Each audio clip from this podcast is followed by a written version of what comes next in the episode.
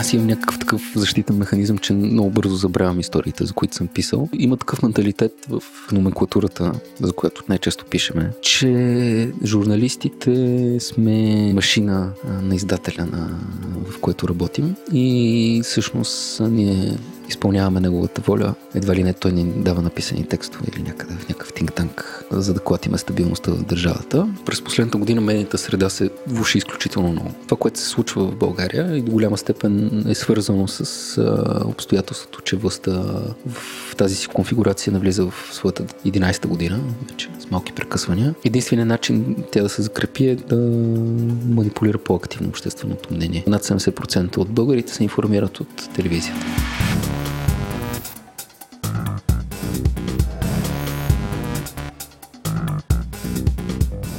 Здравейте, вие сте с Говори Интернет. В 38 епизод обсъждаме Райан Гослинг, как да си сложим смарт кружки и как да изхвърляме хляб на улицата. Този подкаст достига до вас благодарение на SBTech. Този месец в SBTech е месец на благотворителността. Те ще правят червени лентички от Single Step за 1 декември, това е Международния ден за борба с спин. 2 до 6 ще събират дрехи за хора в нужда. Също така ще боядисат и подарят 10 къщички на два приюта за кучета. Ще има ден за кръводарение на служители на компанията, както и ще наградят талантливи деца и ЛХ пред НДК. Също така имат работилница за коледни картички, в която ще участват служителите и техните деца, както и благотворителен брънч, на който всички ще го готвят, ядат и съответно ще може да даряват пари. Ако искате да работите в такава компания, посетете sbtech.com на черта careers. Здравейте, приятели, това е пред, пред, пред коледния епизод на Говори Интернет. А, с вас е вежливия Лос Еленко, а отсреща е дядо Коледан.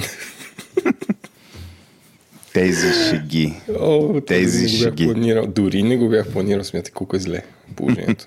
Да, Еленко, добро утро. Здравей. Днеска записваме късно. Чак в 8 часа. Какво ти става? Е, какво ти става? Ти изглеждаш като парти животно. Еленко тук седи жули чай от маточина, като истински мъж. И, и едитва подкасти. До полуда. А, един подкаст си едитнал и вече тук при Рита от мъка. Вече е така. М, ай, тък, Еленко, за какво ще си говорим втората част, мейби? Втората част а, а, ще се включи а, моят добър приятел и приятел на шоуто Росен Босев, който работи в а, Вестник Капитал и е един от, да не кажа, а, един от малкото, за съжаление, разследващи журналисти в България. И ще говорим за разследваща журналистика, минало, настояще, бъдеще и за особеностите на този жанр от, бих казал, важните за едно общество медийни формати а, в България. Защото, както знаем, ние живеем в особена държава с особена медийна среда. Ако Чудесно. Так, виж как обобщавам вече. Так. Да, бе, да, направо. Така че а, нямам търпение.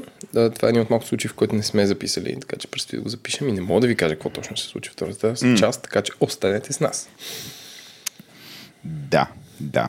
Това е момента, в който искаме да благодарим на генералния ни спонсор SBTech, партньорът ни за живите записи Receipt Bank и на компаниите Mentor и SiteGround и Oracle, както и на нашите 160 плюс патрона.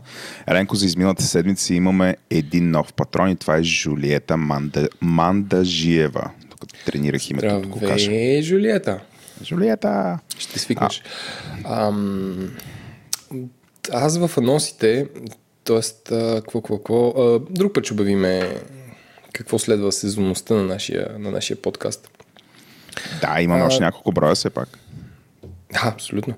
А, само да кажа, че как да вместо, вместо рекламата, която е по план, трябва да кажа, че бях на коледното парти на SBTech, който беше в киноцентъра, където ходих само веднъж преди това. Съм ходил в живота си. Имахме идея да организираме там а, тъп, търъп, търъп, как се казва? Ивент някакъв. Бягане, да. А, бягане в Нью Йорк искаме да организираме, защото там има Нью Йорк. Но, но се оказа доста скъпо да затвориш а, град Нью Йорк за дори за няколко часа. Дори на макет. Да, м, а, но беше така, така, искам да кажа, че беше впечатляващо. Беше в едно голямо хале. Посмислих, че, първо помислих, че е в а, така нареченото водно студио, Владо, защото там има студио, което е, има басейн, 10 на, или 20 на 20 на 12 метра. В смисъл басейн, Да. в който можеш да потопиш, да снимаш филм за подводница като Мегалодон или нещо такова. И наистина има actual басейн в земята, който се, водата се топли, налива, филтрира и така нататък. Но не, партито не беше там, беше в една сена зала, беше много хубаво светено, украсено. Имаше магиосник, имаше... А, Ама имаше какво рок-група. е магиосник? Истински магиосник. Магиосника, да, режеше жени на по... Аз не бях виждал... В смисъл, гледал съм по филми, никой не бях ходил на магиосник на живо, освен а, на, на такова, казва, на детско парти на племеничките ми. Mm. Където а, Мак Марио беше доста забавен за децата и те пищяха, но тук нямаше деца, имаше, как казва, екзекутиви и IT-та в една голяма зала. И беше впечатляващо, въпреки че седях от другия край леко в гръб, гледах господина как реже някакви дами настрани и вадеше си разни работи от ръкавите и от там. А, и след това свириха група Джереми, която сигурно знаете, но на живо е една от по-добрите български кавър и не чак кавър банди. И после им чуш, че се понапих и Не си спомняш. да, и града ме отвлече в друга посока.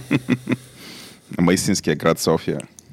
Този малък Нью Да, истинския град София. Не с едно такси така се... А, се свалих, а, въпреки че а, горе имаше приятели на шоуто, които присъстваха и те трябва да споделят. А, но да, беше супер. А, Чакай да те питам, аз имам серия от въпроси с това парти. о, А, да. Най-важният въпрос, който всички от чата нагоре интернет искат да знаят. Как е била облечена Сабина? а, шармантно. Това е окей ли да го кажа? Да, да, да. В смисъл, не очаквай да кажа детайли, защото... Не. Защото си такъв, ти си лени джентълмени. Добре, приключи партито. Ти си към шика. въпроси. А, имаш още. Добре, добре. Не, не, това е. А, окей. Много бързо се изчерпа. Еми не смея на там. Историята мълчи. Аз очаквах, че се напил и си паднал в... а, Човек, кетеринга беше топ. Ядах фалафели, които бяха супер. Фалафелите бяха в щанда с сладките неща. Имаше щанд с сладки неща. И ядах фалафели и бяха супер. Имаше, разбира се, някакви хамбургери и работи и пици, но фа- фалафелите бяха топ. Да, важно е, че не си паднал в аквариума на акулите там да те Не, не, не, това е друга сграда. Да, добре. Аз не те подценявам. Ти може и в друга сграда да отидеш и оттам да паднеш, но Такова. всичко е окей. Witness! да им покажа как се плува в ампори гимиджийската. Да им покажеш истинския мек какво прави. Добре, Еленко. Предавам ти да... Меме на седмицата! Любимата ми Меме на рубрика. седмицата. Любимата ми рубрика е това. Владо, тък му ще я пиша хляб в кофите, братя хлебари и гледам, отварям, така, търкам очи, ти станал в пет. Из, из, из, измемил си всички меменца и си го, и си го написал.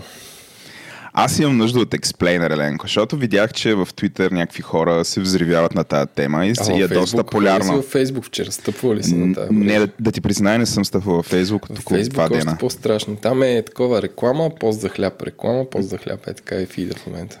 Добре, направи бърз експлейнер, какво се случи. Аз, аз виждам, значи аз видях много, много публикации в социалните медии, в които се споменава някаква драма с хляба на братя хлебари. Разбрах, че са го изхвърли. После видях а, в Twitter една публикация, а, която показва една кофа и в Това кофата е. е пълна с хляб и до нея има един чувал с хляб. Това ли е? Значи това меме, ако някой... Аз трябва да си вадя такива записки, да си водя за за over medification, mediafication и на някакви неща. Тоест, ако, ако нещо се обсъжда много повече, отколкото е реалният проблем, какво означава това?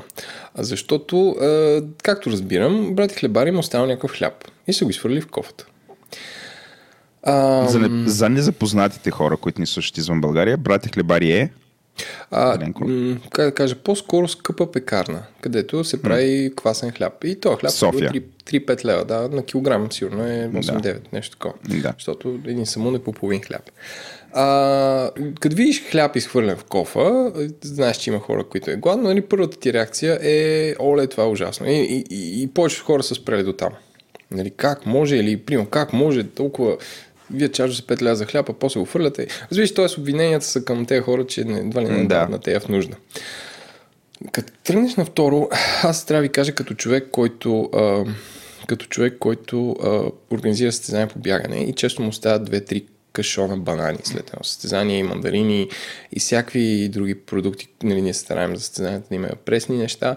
Трябва да кажа, че в България е абсолютно почти невъзможно да дариш храна. Тоест, ако трябва да го направиш легално.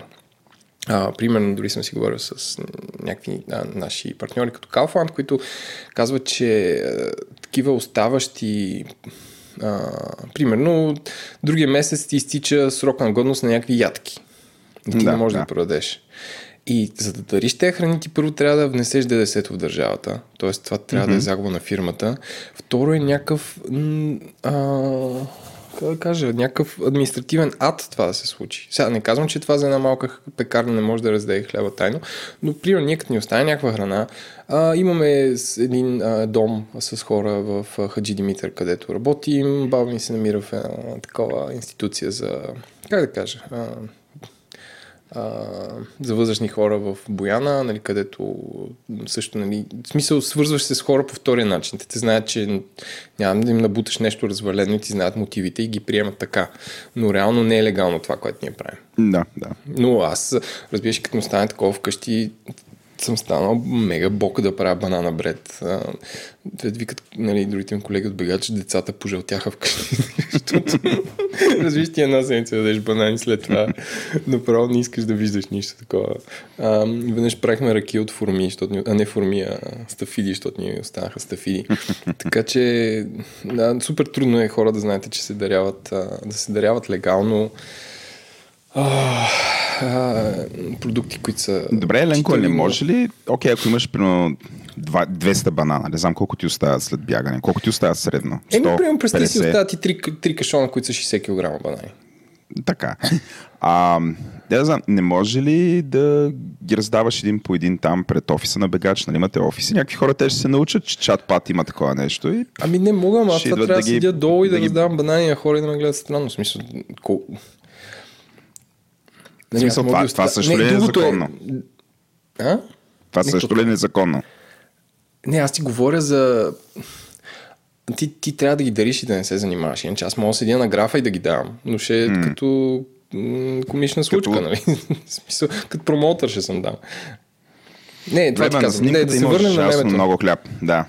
На снимката има ужасно много хляб. Не знам колко хляб е имало, може да е бил пълна кофта и те да са досипали отгоре, но аз не виждам това да е стока за повече от, айде да го кажем, 100 лева.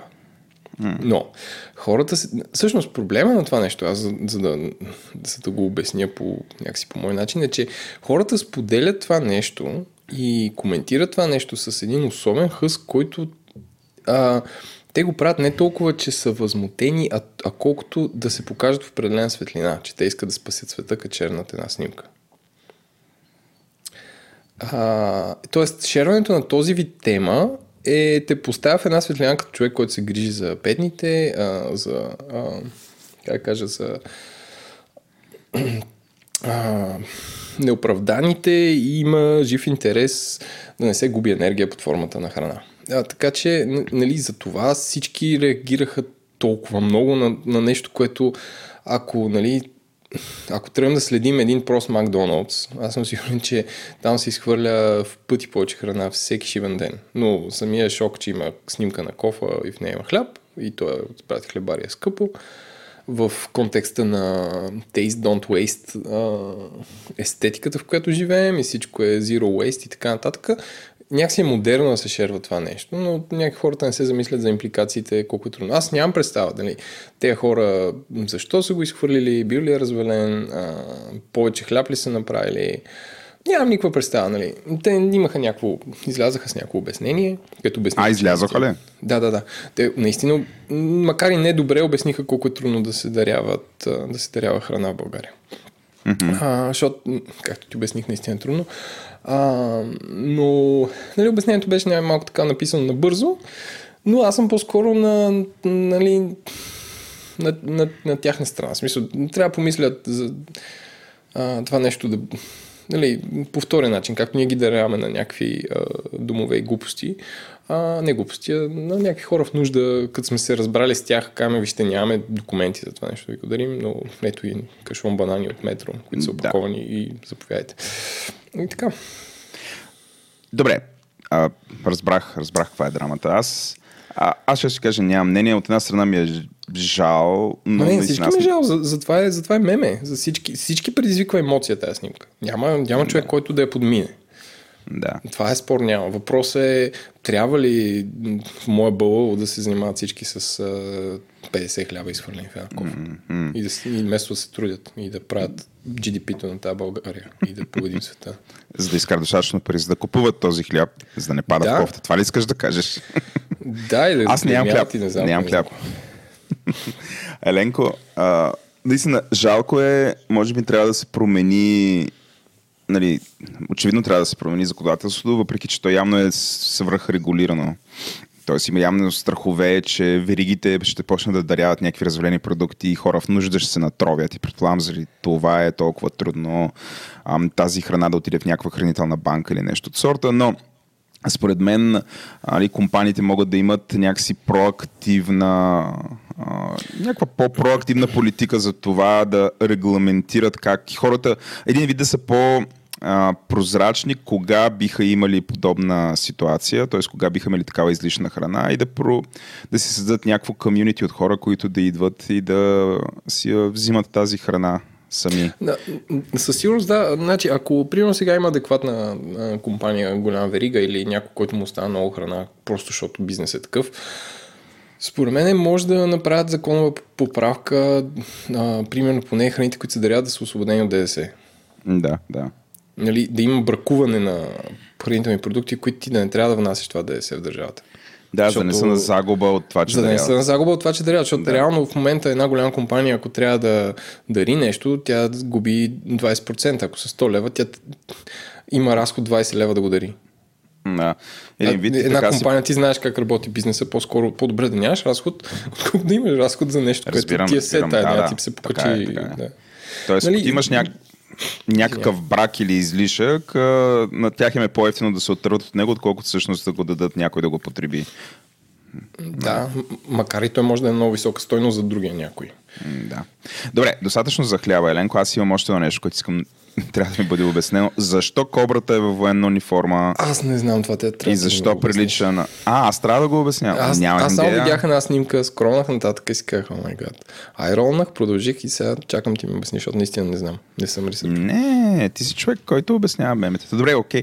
Не знам, и аз попаднах, знам, бе. виждам, че Twitter е полудял, показва кобрата военна униформа. Първо реших, че е някакъв, ам, някакъв фотошоп, някакъв deep, deep fake това, но не е. А, доколкото разбирам, той наистина а, е във военна униформа и а, сега, аз съм линкнал към дъл...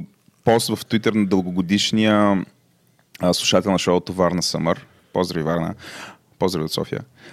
Който казва, ахахах, повиших ако брат Полев лейтенант. Скоби Роки 4. Като сега подозирам, че наистина той е военен, наистина са го повишили. Нямам идея, мен. Наистина нямам, нямам никаква идея. Имах нужда ти да ми обясниш.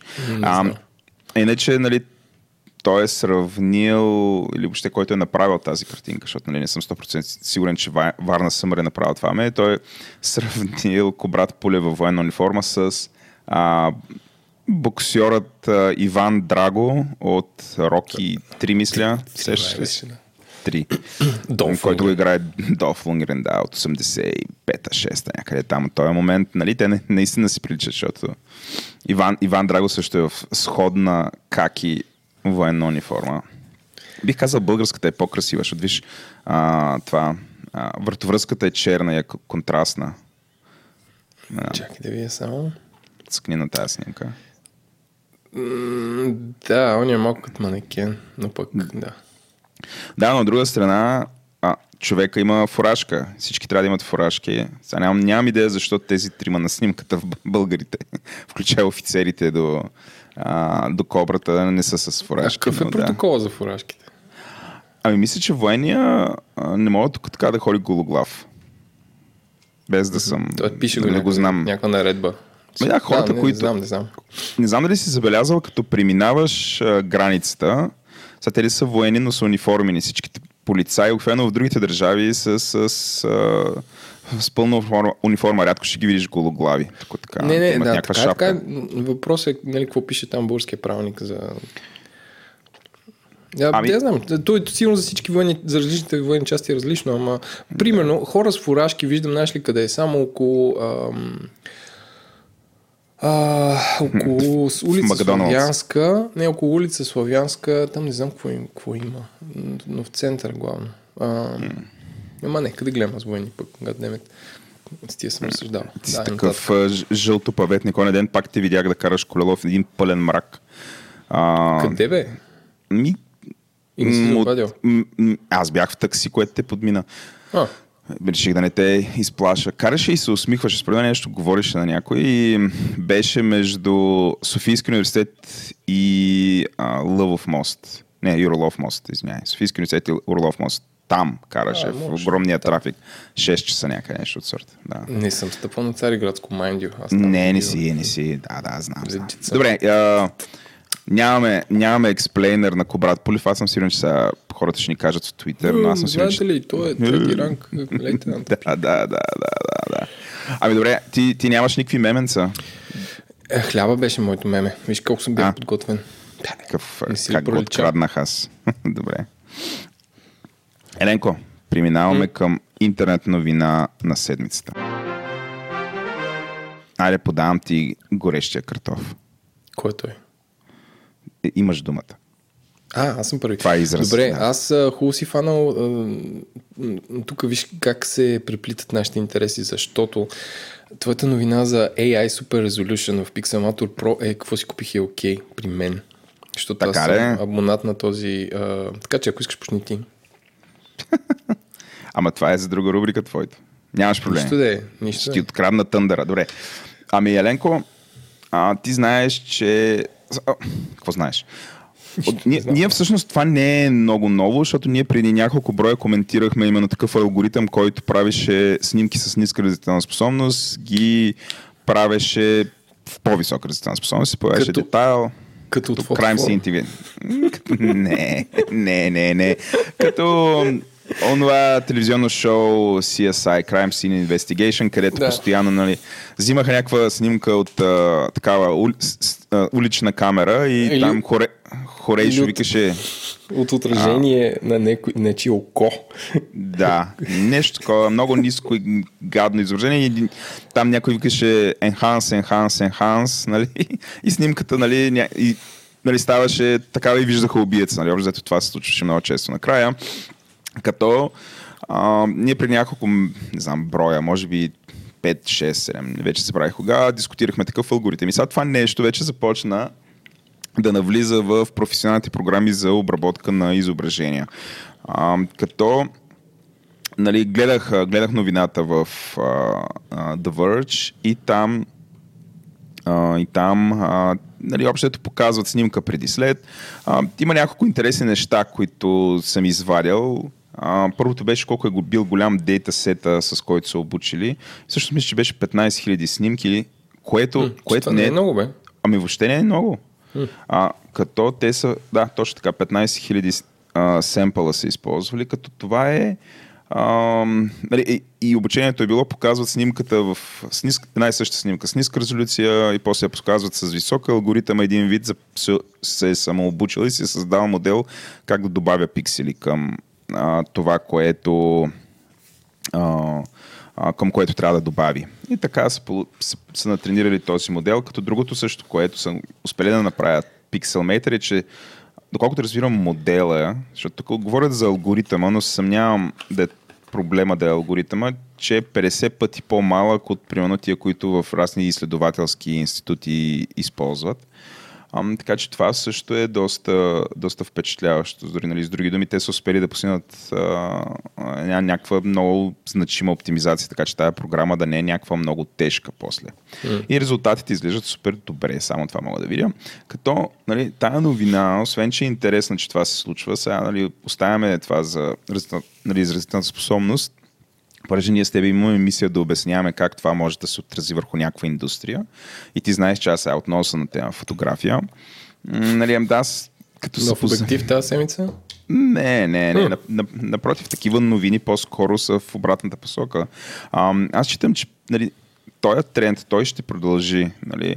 А от една страна, фотографската индустрия, говоря като фотографската индустрия, не говоря като а, индустрията, която прави мобилните телефони, техните нали, фотокамери, но фотографската индустрия тя разчита на това, че ще произвежда апарати с едни много големи, много качествени сензори и ще продава към тях едни огромни, скъпи лещи, наречени обективи. И това има някакви премиум цени, като ще ти кажа, примерно, един фоторепортер, за да бъде екипиран с ам, така наречената света троица обективи, които са три, три зум обектива, които покриват различни, различни нали, дължини, така да ги наречеме. А, той трябва да похарчи общо взето около 8-9 хиляди долара. Това е само за три обектива. Неленко. А, което е mm-hmm. супер много, като се замислиш. И а, нали, той, той е принуден да го направи това, защото всъщност фотографията разчита на това, което казах горе, че имаш много голям сензор, че трябва ти ни тежки обективи, за да го за да се възползваш от тях и да правиш някакви качествени снимки. А, технологии като тази обаче водят до това, че тебе всъщност не ти трябва чак толкова голям сензор.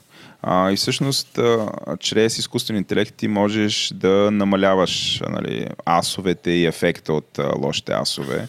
Нали, а, асовете нали, нали, на английски е ISO, това е чувствителността на сензора и колкото е по-чувствителен за да снимаш на тъмно, обаче нали, успяваш да заснемеш снимка, но тя е много често е с по-низко качество, нали, което е дефект един вид, защото самия сензор той прави нещо подобно на това, което правят такива алгоритми, т.е. опитва се да усили светлина, която по принцип, да, знам, по-скоро няма вижда. Или това, което вижда, го усилва до степен, в, в която един вид да е по-използваемо. Но а, пробиви в тая сфера ще доведат до това, че всъщност не ти трябва такива мощни, нали, хубави сензори или толкова големи, защото могат да ги правят много по-малки, което води до, до факта, че всъщност а, дигиталната фотография можеш в дългосрочен план, нали, подобно на мобилния телефон, в едно много, много по-компактно тяло, а, да наблъскаш а, някаква техника, електроника и вече алгоритми, с които да правиш снимки подобни на това, което примерно фоторепортажните журналисти снимат. Да кажем това за някакви сценарии ще върши работа. А, другото, което според мен ще се появи, то, то до някъде го има, но ще започне да се появява повече ще, се, ще почне да се прехвърли вече в а, фотоапаратите, е това тифецването. Ти, я обясни какво е тифецване на нашите драги слушатели. А, примерно, ако снимаш човек, да. портрет и да го изрежеш фона и да е само човек. Аз да. само искам да кажа, че за, за този софтуер, защото аз го ползвам а, от години. Стефецване. Да. Не, не, не, а, пикселматора като цяло. А, окей. А, да. Че всъщност те ползват ML от... А, нали, аз не ползвам Photoshop. Първо, че е супер ефтин. Значи той струва, мисля, че аз го взех за... Нали, в работата го ползваме за 130 лева. Беше някъде 60 евро. И е една такса. Няма... Mm-hmm. Photoshop последно като гледахме пак за офиса, там иллюстратор, беше нещо порядка на 30 евро на месец.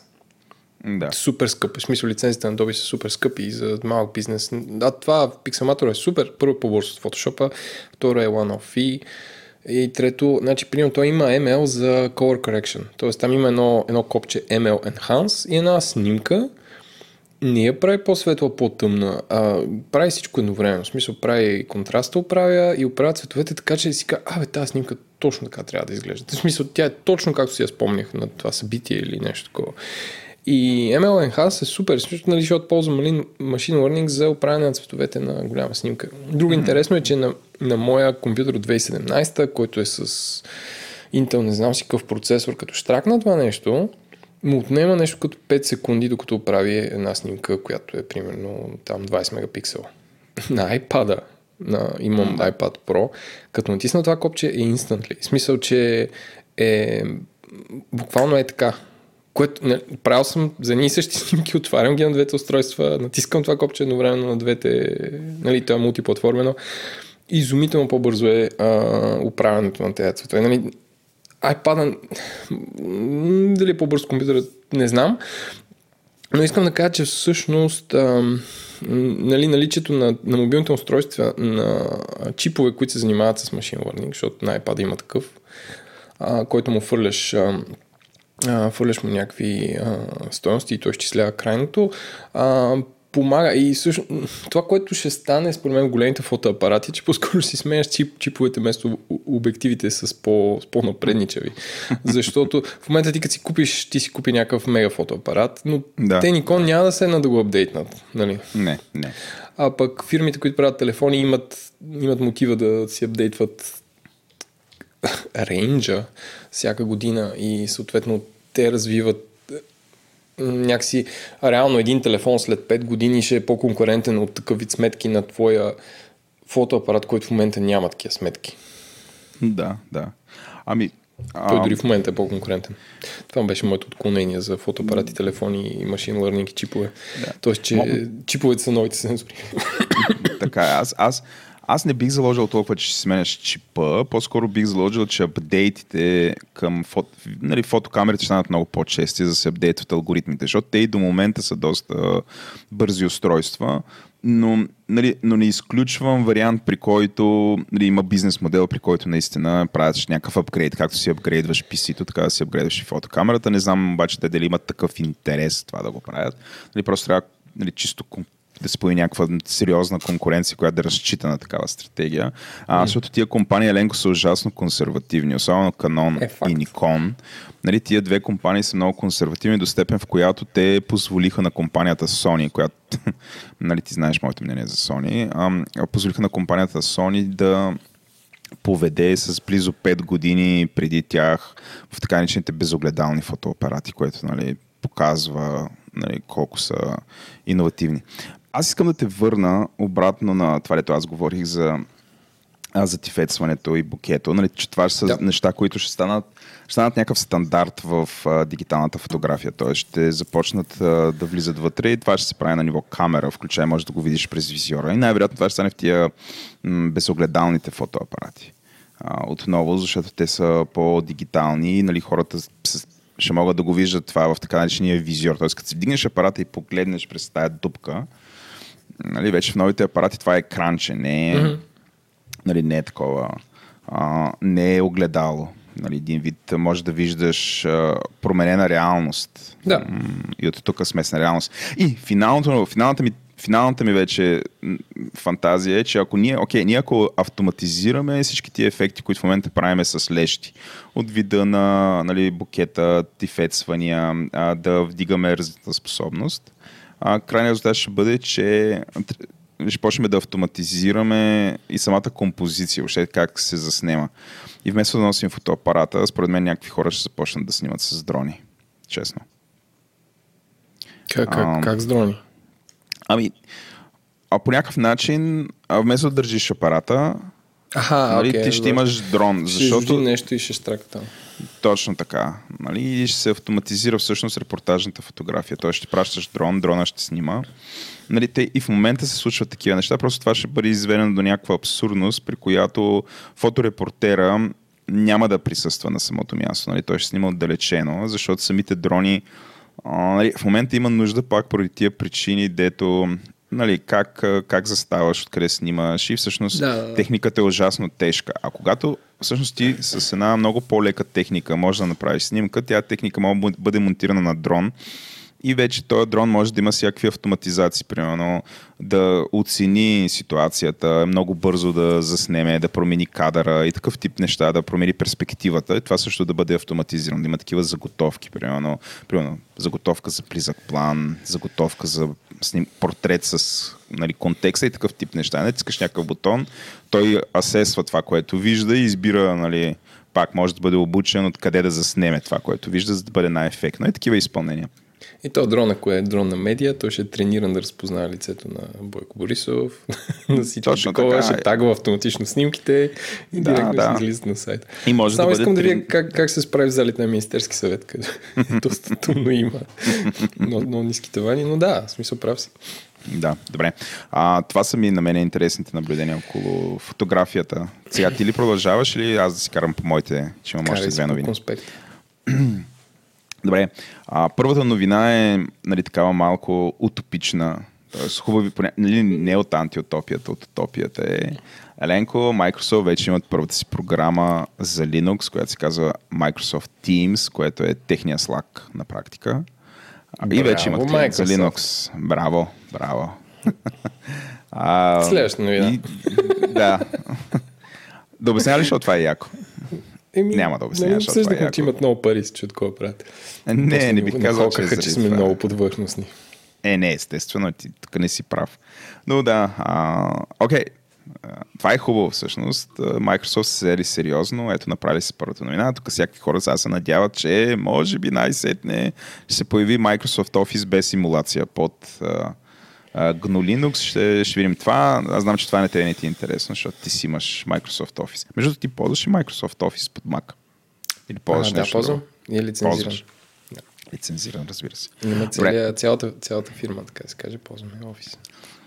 Добре, като споменах нашите компании, Apple, Google, Amazon, всъщност не ги споменах, защото говорих за Microsoft, но а, а, трите компании, Apple, Google и Amazon, са се обединили. Еленко, това е третата ми финална новина.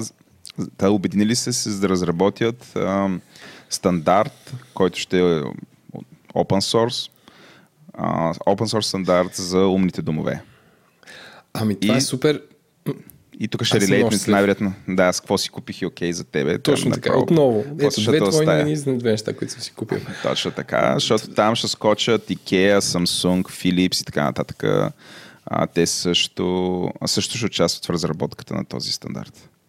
А, да обясняваме е ли защо е това е яко? Айде, ти, ти кажи, защо това е Трябва, яко. кажи, кажи и аз ще кажа също. Ами яко е, защото ще направиш всичките ти устройства на различни доставчици да работят по-интегрирано заедно. Най-малко е това. Ще стане USB за Smart Home, което е, М, което е супер. Както, Точно както така. USB работи както на Mac, така и на PC, така и на Linux. Точно така, точно така. А, това е супер, защото това всъщност е голям плюс за Apple, чието, чието а, смарт, т.е. не техните, но смарт устройства много по-малко поддържат Apple-ския протокол, който се казва HomeKit. А, и примерно Philips на, много дълго след като поддържаха го, пуснаха support за Apple. IKEA, техните трад-фри кружки а, първо бяха достъпни за Google, там, Google Home Assistant и след това за HomeKit.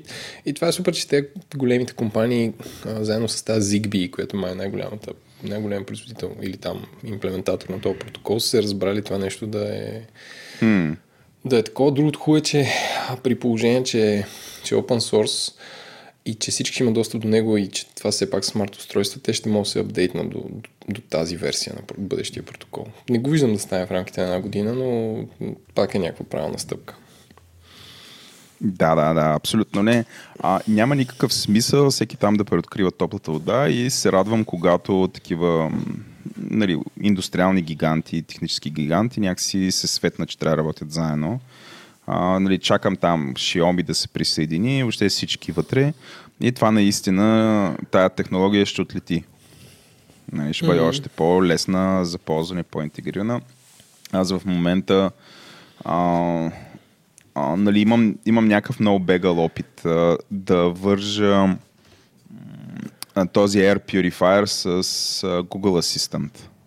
И Google става? Assistant на телефона. Ми става, но не е толкова... смисъл, е, нали, големия въпрос е как да ги авторизираш устройствата да си говорят. Ти всъщност ти трябва два акаунта. Едното ти трябва Google акаунт и устройство с Google, след това ти трябва а, Xiaomi акаунт и после от едното място линкваш тия два акаунта и хоп, те проговарят.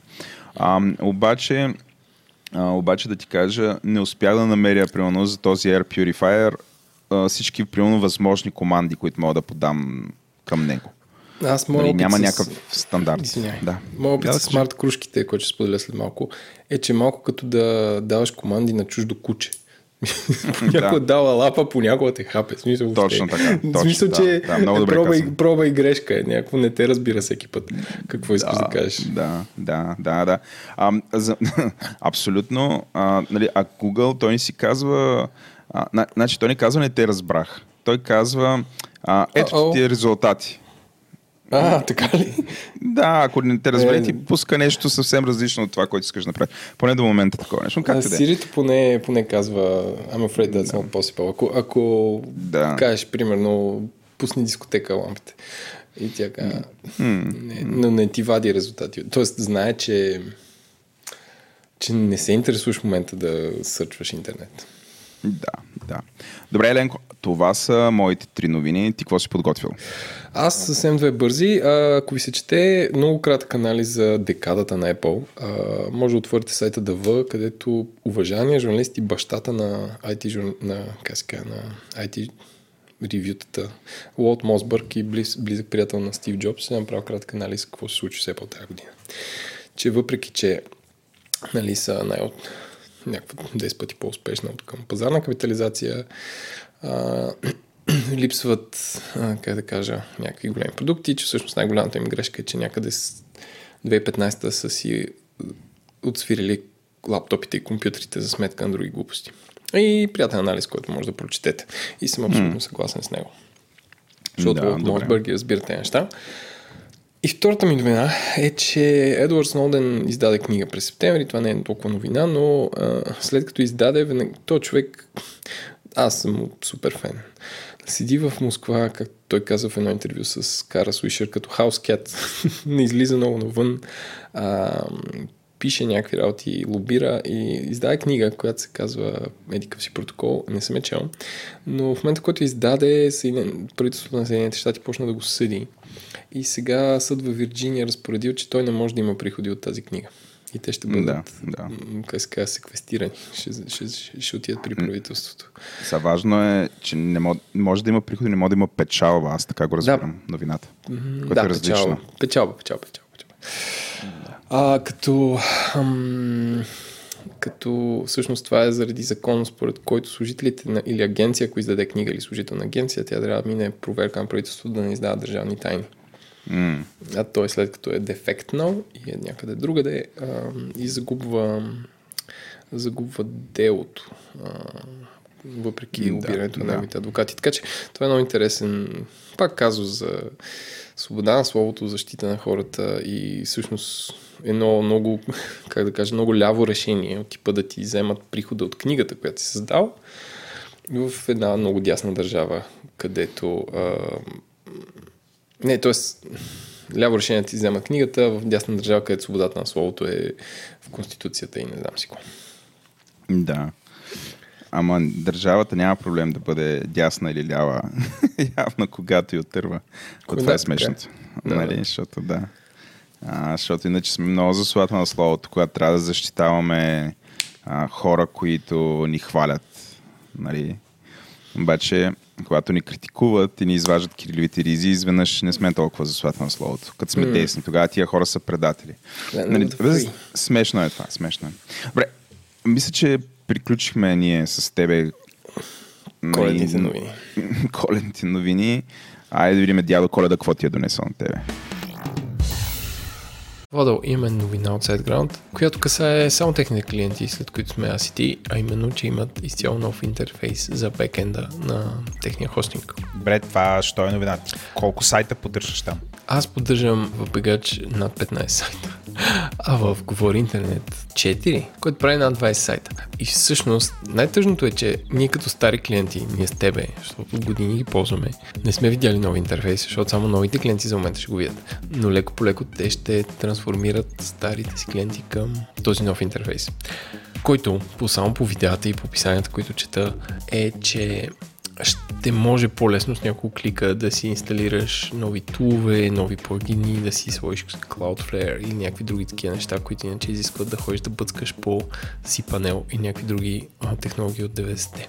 Това ще ти спести ли някаква работа и ще направи живота ти по-лесен? Със сигурност ще го направи по-лесен, но в момента не мога да гарантирам, защото още не е дошъл до мен, но чакам с нетърпение. Дайте му го на този човек, този интерфейс. Пуснете Дайте, интерфейс. пуснете му го да го пробва, е тук да моли се в ефир.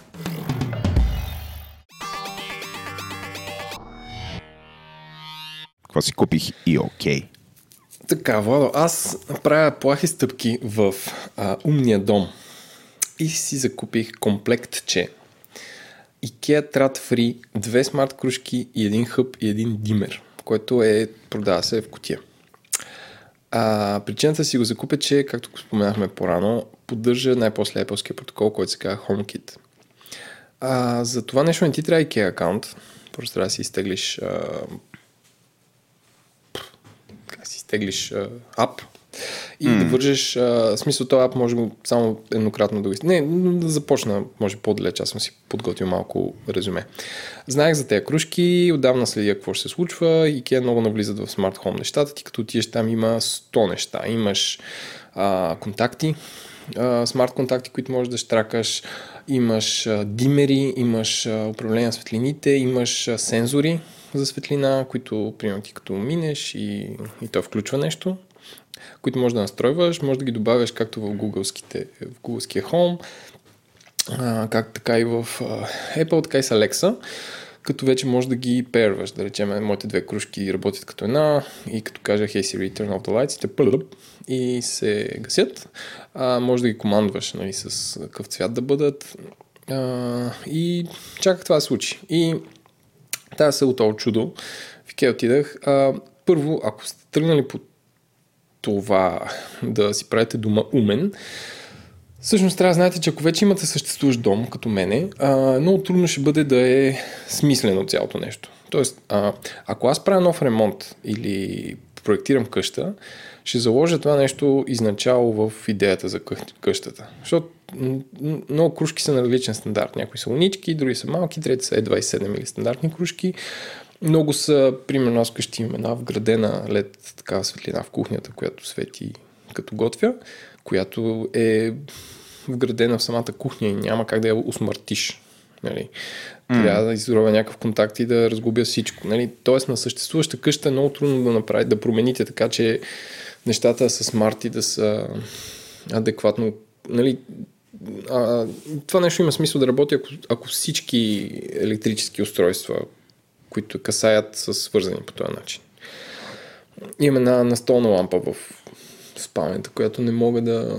Няма как, защото тя е много стара и кружката е съвсем друга. Тя е кружка от кола, такава халоген. Да, Както и да е. Да, да. имат, нали, сега имат най-различни кружки. Имат, а, имат лунички, имат а, E27, имат тези тънките. А, и така, че преди да купите такова нещо, седете вкъщи и си кажете кои от тези кружки искам да автоматизирам. Второто нещо, което трябва да знаете, че на място абсолютно никаква идея не може да получите какво, какво е, защото знаеш какви са опаковките на IKEA. Ако е шкаф, то пише да. това е шкаф.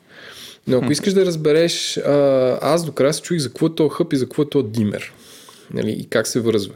И чак след като си го купих, разбрах, че всъщност този хъп е, нали, той е еднократна инвестиция, ако искаш да ползваш смарт стандарта на IKEA. И чак след като си го купих и го разопаковах, разбирам от чудо, че то трябва да е вързан с кабел към рутера което не винаги трябва, може да стане. Нали. А, предполагам до тебе, до твой рутер е някакъв бъркоч от кабели. И представи си, трябва да сложиш едно нещо с размера на а, консервена котия, доста голяма. Което да, трябва да седи там и да е включено както в USB ток, така и в а, UTP кабел към рутера. А, и това е задължително, без това не може. Значи това нещо контролира всичките и не е безжично. Е, така че, нали, помислете и за това. Ако си купувате устройство, да предвидите още едно нещо, което да навържете към рутер. В моят случай рутер е закопан под, една, под един шкаф и не не е толкова грозно. Но е едно голямо бяло нещо, което седи и светка. А, не, не, не е като лампа, но както и да е. След това, наистина, на място нямаше хора в Икеа, които да питам. А, нали, може би, защото е събота преди коледа. Но а, има някакви инструкционални видеа, но не може да м- няма, как, няма как да получи, поне аз не успя да получа от служител на IKEA информация. А, всички бяха, има един таблет, на който са навързани тези смарт устройства, там да ги командваш и разбира се някой беше направил кружка, която се каже Локо София. А, така че идете добре подготвени какво точно ви трябва. И наистина вижте и през сайта какви устройства има. Значи там има контакти, такива штрак-штрак, има а, т.е. не разклонител, такова да ти слага а, как се казва, ключове за лампи, които са умни. Има такъв разклонител, който се слага и в него слагаш устройство. Т.е. имаш смарт контакт, примерно да включиш а, а, печка или климатик ремонтли от... А, има кружки, като те са в най-различни... Аз взех такива, които са с мек топъл спектър, като например мога да кажеш, хей Siri, напри светлината студена или напри светлината на топа и тя се, тя се променя. Може да ги контролираш от 0 до 100, колко да е димнато, т.е. от колко да е светло. И реално, mm. като валю за дома, това е най-ефтиното нещо, което можеш да си купиш, тотално да промениш една стая. Защото с а, една лампа, която е от 0 до 100, и ти имаш много фина настройка, ти реално може много да пролиш как ти, как ти изглежда дома. С една или две. Комплекта, който аз си взех е 129 лева, който включва хъб, димер, колкото малко дистанционно и две кружки, която ползвам само една за сега, другата не знам къде я сложа. А, като самите кружки вече от тук нататък са 30 лева, т.е. не е толкова скъпо да, да поддържаш такъв а, стандарт. Другото нещо, което нали, очаквам те да пуснат, тук в България пак изоставяме, а, не знам какъв е план за ролаут на IKEA, с тези смарт колоните Symfonisk, които са правени с Sonos, които може да ги включиш и поддържат AirPlay стандарт или съответно Google стандарт, да, да имаш звук във всяка стая.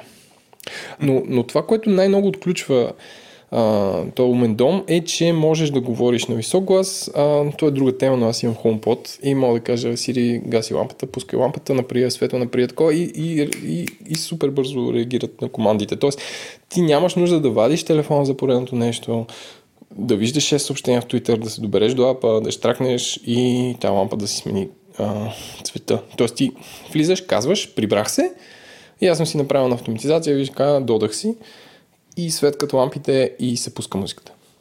Mm. Може да навързваш такива събития. Може да го направиш и да включва бойлер или да нещо друго да се случва. Но в смисъл само с две кружки един хъб това мога да разкажа, но за сега съм доволен. Да. А, аз нали, продължавам да изоставам. Аз съм като Съветския съюз спрямо тебе. Нали, как ще се замисли за микрофон? Но ако си купуваш такива неща, задължително си вземи нещо да му говориш, защото иначе е голям хасъл да... Не искам поредното нещо да паля сап, след като контакта ми е на 2 метра от мен. Да, да. А, да имам, имам усещането, че аз като навляза в тая игра, нали, примерно сложа първия там. Оле, знам нещо, ти ще бъдеш като не, не, остави аз какво ще стане. Аз много бързо ще, ще стигна, това е ясно. Ти ще нарисъчнеш и у вас няма да му мръднеш без нещо да се... да се ще стана съвсем, ще стана 6 кила, но а, аз те представям нали, в този момент и вече толкова ще си напреднал, че ще приличаш на героя на Райан Гослинг Кей от uh, Blade Runner 2049, който вкъщи имаше цял отделен изкуствен интелект, който беше влюбен в него. Нали, според мен и ти толкова си напреднал, така се те представям. То това му, според мен, е част от функцията там да има, да има он, домашно гадже, което да го забавлява. Ами, според мен толкова си напреднал ти аз като навляза, разбираш. Ти така по тъжен поглед го докарваш като Райан Гослинг mm-hmm. и само mm-hmm. виртуалното гадже ти липсва. Но да, твоето Сири някакво абсолютно ще се взриви. Там ще починиш къщата, нали? Той ще готви, ще засича като си наблизо и веднага ще ти пуска бойлера още преди да си влязал. Ако примерно имаш нужда от бойлер, ще ти май нямаш нужда. И разни Имам, аз имам, имам нужда. А, имаш ли? Само на бойлер? Имам бойлер, да бе. Anyway. А, но това, това искам да кажа, нали? А, и друго аз не мога да разбера е Аджиба Икеа, не знам каква им е комуникационната стратегия, но абе, как може да ги комуникирате тези неща? Най-после имате всички. Аз ходя на Икеа два пъти годината. И нали, ти имаш целият този сетъп и имаш цяла стая заделена за това нещо. И това никъде не се комуникира. Всички реклами на Икеа са купи си диван. Някакво, окей, мен, имам диван, обаче това е супер интересно. И то има нужда, много, много нужда да се обяснява на хората. Нали какво, какви са рисковете. Защото на там отиват нещата и тя няма фалира. До сега си говорихме за има някакви нови стандарти, които се, нали, които се въвеждат, които ще се обединят те неща. И смарт девайсите ще вземат се по-голям част от пазара. А, но просто това е, ми изумява как ти трябва да отидеш и едва не се спънеш в една кружка в магазина, за да откриеш, че е смарт и, и че има едикъв си спектър и че може да се командва с това и това. И, и то си има много, много как, обяснение по това нещо. А пък опаковките там и на място сетинга въобще не помагат на хората. Много да. трудно е, при майка ми никога няма да се няма да си помисля да си купи такова нещо. Въпреки, че в, в много случаи това е било вършило супер работа. Примерно, ако нашата къща, дете се казва на село, оборудваш осветлението на двора с такова нещо. Това е перфектно.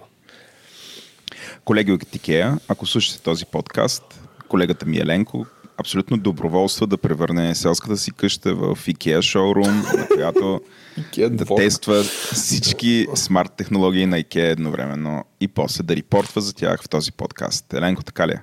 Не, да, да, може. Айде да видим. Добре, мен, ами, ще говориш ли за пикселматора или това го изчерпахме? Вече говорих. Купете си пикселматора, ако имате мака. Да, ами, хайде тогава да послушаме малко реклами и да чуем какво ще ни разкаже господин Росен Босев. Този подкаст достига до вас благодарение на Oracle. Владо, знаеш ли какво е автономна база данни? Човек нямам никаква идея какво е. Обаче, доколкото разбираме нещо, което Oracle са направили, Oracle са го направили и аз много дълго се чуих какво е, но в крайна сметка ще оставя приятеля на шоуто Лари, който е CEO на Oracle да го обясни. The Oracle Autonomous Database. The world's first self driving database. So relax. Everything's automated. Human error is eliminated. A revolutionary new technology called machine learning enables the database to protect and repair itself without ever having to stop. The database automatically responds to cyber attacks and prevents data theft. In a world striving to build self driving cars, Oracle has built a self driving database.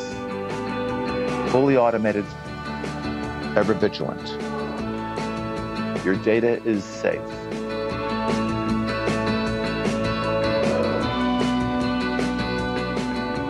In the Oracle Autonomous Database Cloud. Здравейте, вие сте втора част на нашия подкаст, Където, както обявихме, гост е Росен Босев, който е разследващ журналист от Капитал и тази вечер ще си говорим за миналото, настоящето и бъдещето и особеностите на разследващата журналистика в България. И така че, Росене, както караме всичките гости на шоуто, да се представиш. Казвам се Росен Босев и от 2005 година работя в Вестник Капитал. А, първо пишех за технологии.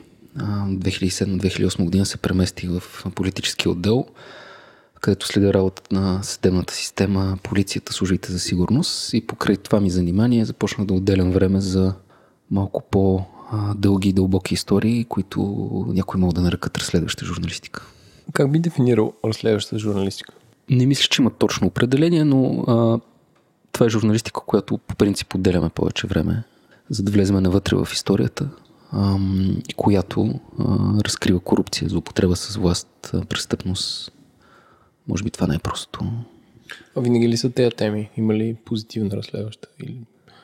А, не, Не, че- не, не мога да се сета. Има примерно така наречените социални разследвания, които преди 15 на години бяха много модерни в, а, в Штатите, свързани с а, здравната среда, околната среда и така нататък.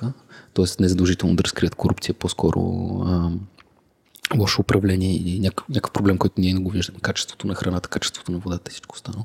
Но като цяло в основата е а, разкриването на злоупотреби с власт, корупция, пране на пари, престъпност. Има ли някакви ясни данни, кога е започнало да се прави? Смисъл с професионализирането на медиите ли е?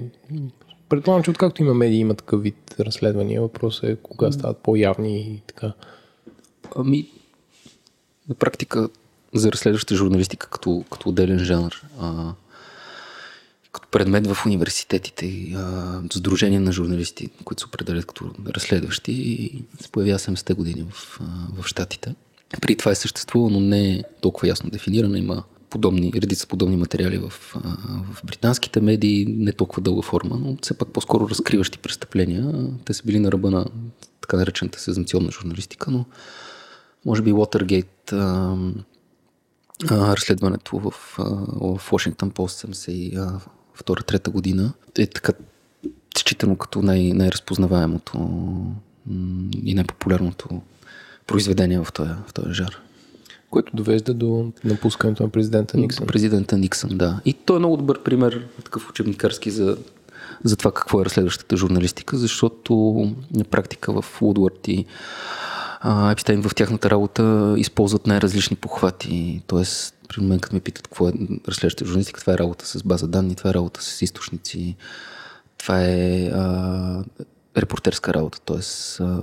не е от бюрото си да, да роеш някакви бази данни, а да, да отидеш на място, да разпитваш хората и по този начин да събереш, да направиш връзка между различните факти, за да, за да мога да сгубиш историята. Как се определя типа разследваща журналистика спрямо законите на държавата, в която се провежда? Не мога да говоря за демократичната част от, от планетата, където м- малко или много подобна журналистика съществува. И тук слагам а, нали, всички държави, които са членки на съвета на Европа и, и Русия включително, нали, защото там съществува много силна разследваща журналистика. М- поради, поради естеството на, на средата. Тоест има много работа като златна мина за, за разследващата журналистика, както и България, например. Чисто законово а, не се различава много от а, регламентацията на, на журналистиката по принцип. Има свобода на изразяване, което е гарантирана от Конституцията, т.е. тук журналистите са равни с всички останали граждани, толкова доколкото изпълняват някаква публична функция. Т.е. аз като събирам една информация и, и правя публикация, изпълнявам публична функция да информирам обществото за това, което се случва. Поради което на мен ще ми е простено, ако прекрачвам някои граници, които, ам, които изначало а, не трябва да бъдат прекрачвани. Тук слагам търговската тайна, защитата, защита на личните данни, защита на класифицираната информация, а, които аз в определени случаи имам право да, да нарушавам тогава, когато се приема, че е на лице обществен интерес и мога да публикувам секретни материали, ако приема, че ако приема, че това ще разкрие злоупотреба с власт, ще спаси, ще защити човешкото здраве, ще спаси животи и така нататък. Това е баланса, който се прави и в практиката на Европейски съд правата на човека и от, на национално ниво. То баланс се търси всеки път. Здравей, Росине, и аз съм тук също, Еленко. Забравяй да ме представи, понеже съм супер невидим. Това е класически Еленко прием. Аз съм сигурен, че един от най-добрите начини да обясним какво е разследваща журналистика е като ни разкажеш, да кажем, за някои от, може би, най-важните разследвания, които ти си правил. Примерно, избери си някои, или въобще тези, които са ти най-важни за теб. Аз имам някакъв такъв защитен механизъм, че много бързо забравям историите, за които, за които съм писал. А, и не се чувствам много комфортно да си коментирам, да си коментирам собствени текстове. Но ще дам пример с а, неща, които Капитал е публикувал през последните години. 2012 година държата КТБ. Това е разследването, което доказа, че банката е източвана към свързани с мажоритарния собственик дружества. Това стана изцяло на базата на публични регистри, на базата на ровене, през което беше доказано свързаност между компаниите, било точно са регистрирани на един и същи адрес, хора, които са свързани, а, през търговски регистър и имотния се виждаха обезпеченията, които бяха вписани и на практика колегата Николай Стоянов, нали, който, който водеше темата, успя по този начин да покрие 90% от това, което а, прокуратурата извади в последствие.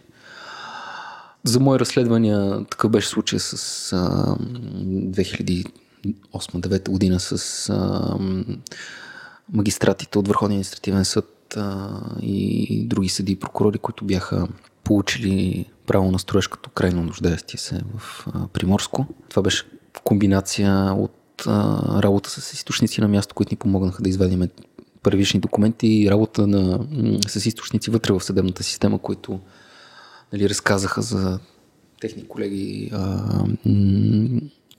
къде имат имоти и така нататък. И вече работа с база данни, което ние успяхме да извадим точно, точно как са станали тия сделки.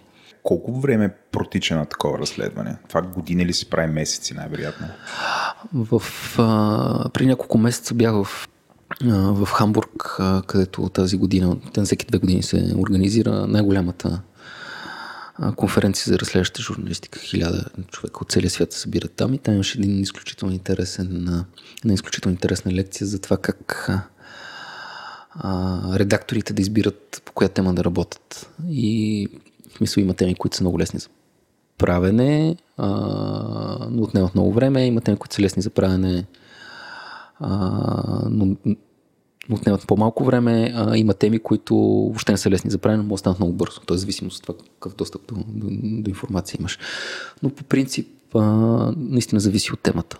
А, понякога стигаш до задъна на улица и трябва да ти отлежат малко нещата в главата, за да, за да погледнеш отстрани. Понякога Впоследствие се появява някаква информация или източник, който ти помага да свържеш, да свържеш фактите и да сгубиш историята. Различно, различно е всеки случай. Има, има много истории, които, които просто не са излизали, защото... Но е много важно а, да тръгнеш с, а, с, с хипотеза. Не да тръгнеш да робиш нещо без да знаеш какво търсиш. Тоест имаш хипотеза, че примерно субсидиите за фермерските субсидии се източват от голяма група зърнари, например. Ето, тръгваш с ясна теза и след това а, спазвайки правилата на, на журналистиката, виждаш ли тази теза издържа, издържа или не. А не, дай да видим какво става с. А, да, да някакви кирливи ризи, Да, е така да. по принцип. Ти само с... Ти може би ми отговори на този въпрос току-що, но ти, ти специализираш да търсиш злоупотреби, в които е, по някакъв начин са намесени, е намесена държавата и държавни служители или те интересува и злоупотреби, които правят а, частни компании, примерно спрямо техни служители. Въобще имаш ня- някаква сфера, в която специализираш. предимно, да кажа изцяло в, в държавна корупция. Просто трябва да приоритизира в, в един момент и според мен положението в, в България е такова, че нали, частната корупция не е не, че не съществува, напротив съществува, но не е чак толкова голям проблем за, а, за гражданите. Добре, и последен въпрос от тази серия. А, опасно ли е в България да бъдеш а, разследващ журналист? Държавата сътрудничи ли ти въобще? Как се държи с тебе? Мен са два въпроса. Дали е трудно и дали е опасно. Добре. Благодаря, Ленко. Не, не знам как да отговоря на този въпрос. А, има, има такъв менталитет в, ам, как да го нарека, номенклатурата, за която че, най-често пишеме. А, надявам се да ме разбрахте, а, че журналистите сме, ам, ще използваме така терминология, машина а, на издателя, на, в което работим.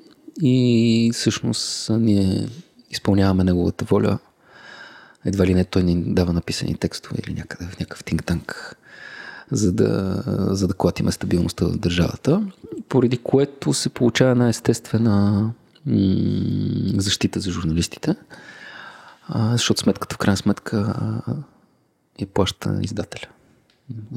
Той поема цялата отговорност и най-големият натиск се, се пада върху него.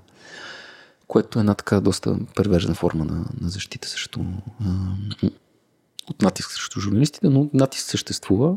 Давам си сметка, че това, което се случи в, в Словакия с Янко Цияк а, и в Малта с Дафна Галиция, тук е малко вероятно да се случи.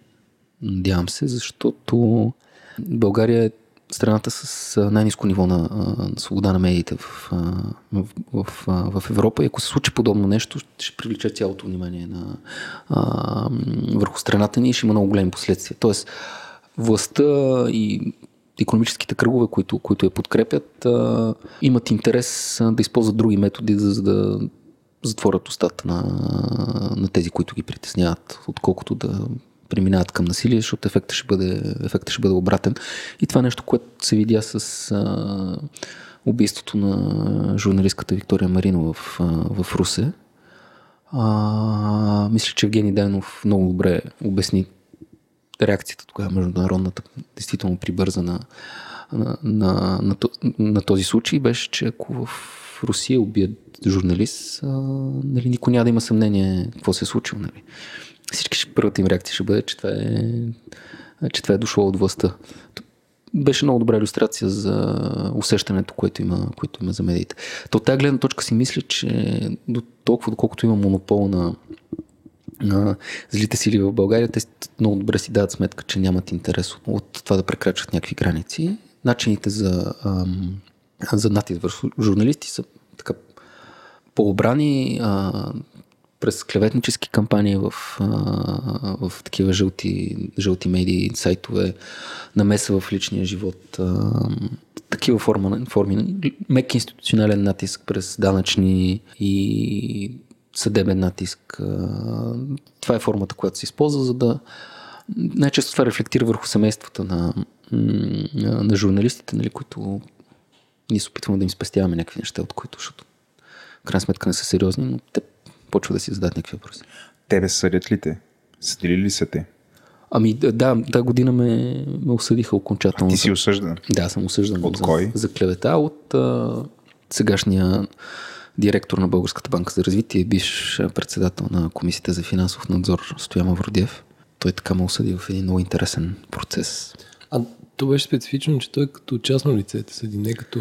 Ами, всъщност, клеветата е, а, е престъпление по български наказателен кодекс. Клеветата е обидата, а, но те не се преследват от а, името на държавата, от а, в обувките на, на прокуратурата влиза на клеветения и обиден човек. Всъщност той си, той си води делото като, като прокурор през, през тъжба. Но резултатът в крайна сметка е криминално осъждане. Аз искам да те разпитам малко. Аз сега научавам. Нали, аз научавам, че си бил осъден.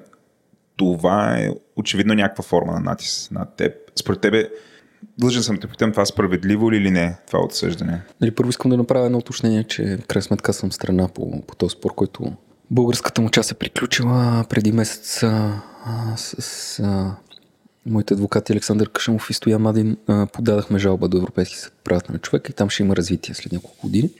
Историята съвсем накратко е следната. През 2013 година, мисля, едно момче, което работеше а, при нас като, а, като стажант а, и се занимаваше с... А, отразяваше съдебни дела, съдебен репортер беше, а беше отишъл на едно от заседанията на делото срещу Евелин Банев, който е известен като Брендо.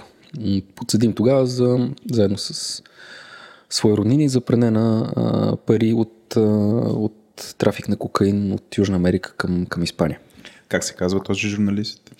Страхил. се казва. Страхил. Да. Добре.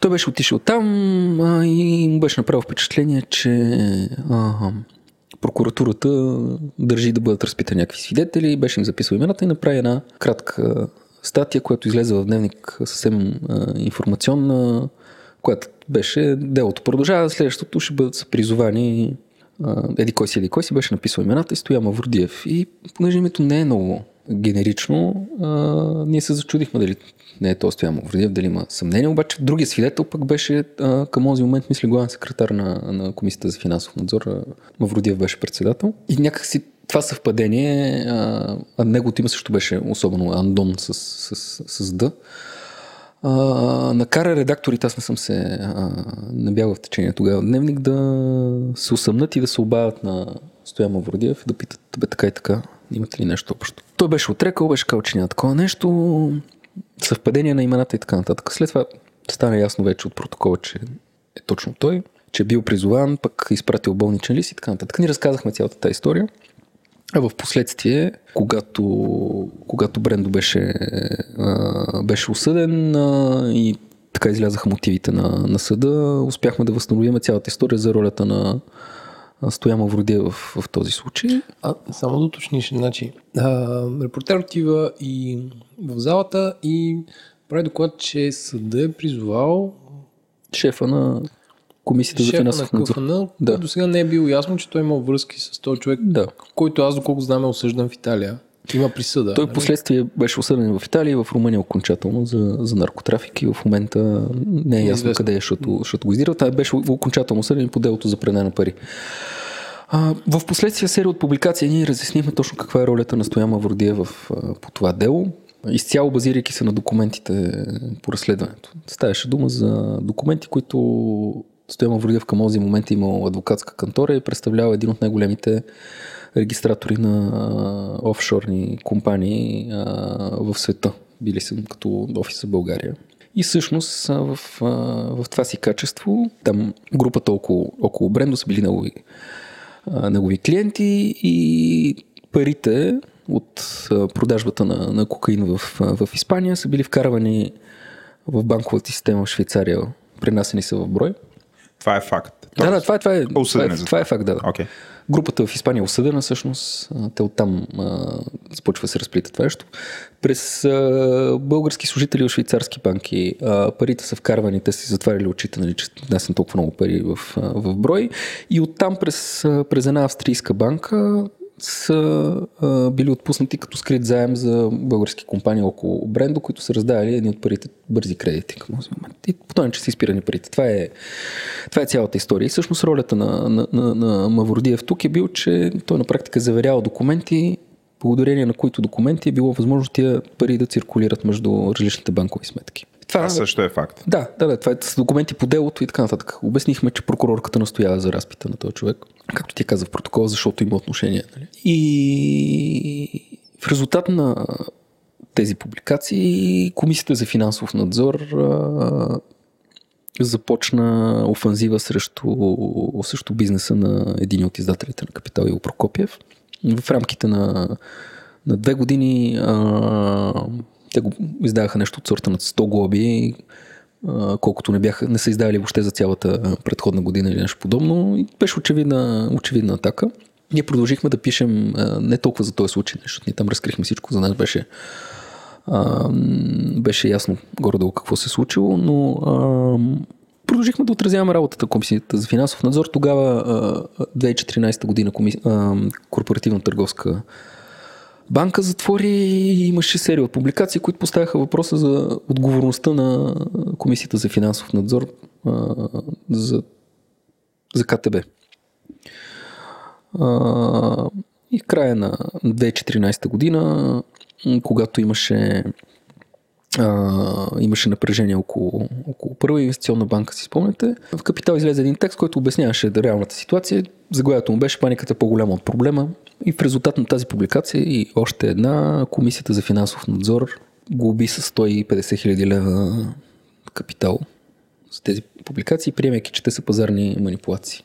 Това беше без прецедент, имаше международна реакция, имаше протести тогава, нали, защото 150 хиляди лева са немалко пари за, за едно издание.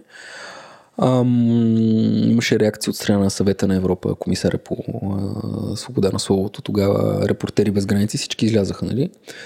А пък ние, журналистите, които знаехме как са се развили нещата, някакси имахме задължение да говорим публично за това, което се е случило. И в този контекст аз бях поканен в сутрешния блок на, нова телевизия, по-скоро те дойдоха в редакцията, където заедно с още двама колеги разказахме целият този бекграунд на историята, всъщност на какво се дължат тия глоби според нас. В резултат на тези наши участия в а, нова телевизия и след това даже ходихме в шоуто на Слави, защото решихме, че колкото повече гласност толкова по-добре. Разказахме за, за това нещо. Та Стоян Мавродиев заведе три дела срещу, срещу мен и срещу а, две мои колежки.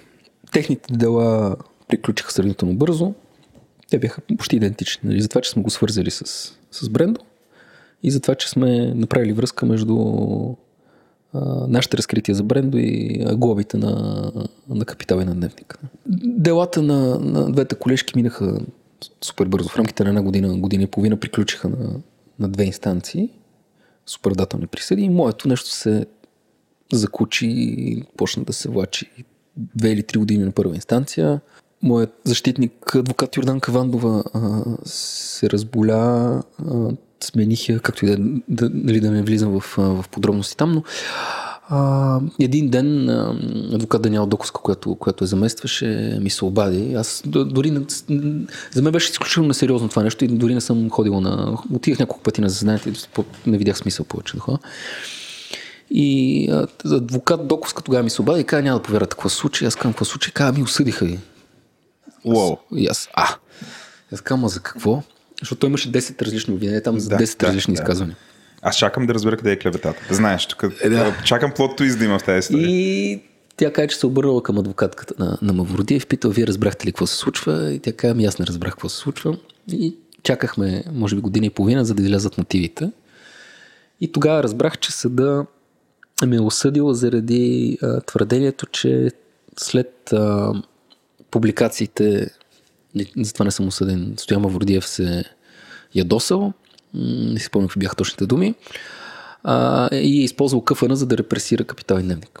Бях осъден за това нещо, като съда беше приел, че а, доколкото глобите са а, подписани от началник сектор административно-наказателна дейност, а не от Стоян Мавродиев, а, това е човека, който е репресирал евентуално капитал и дневник, а не Стоян Мавродиев. А то е с някакъв такъв технически... Технически, да. Но а, по време на самото дело ние никога не сме взимали за сериозно подобно обвинение, защото дали всички говорят за правителството на Бойко Борисов, а, за прокуратурата на Сотир Цацаров.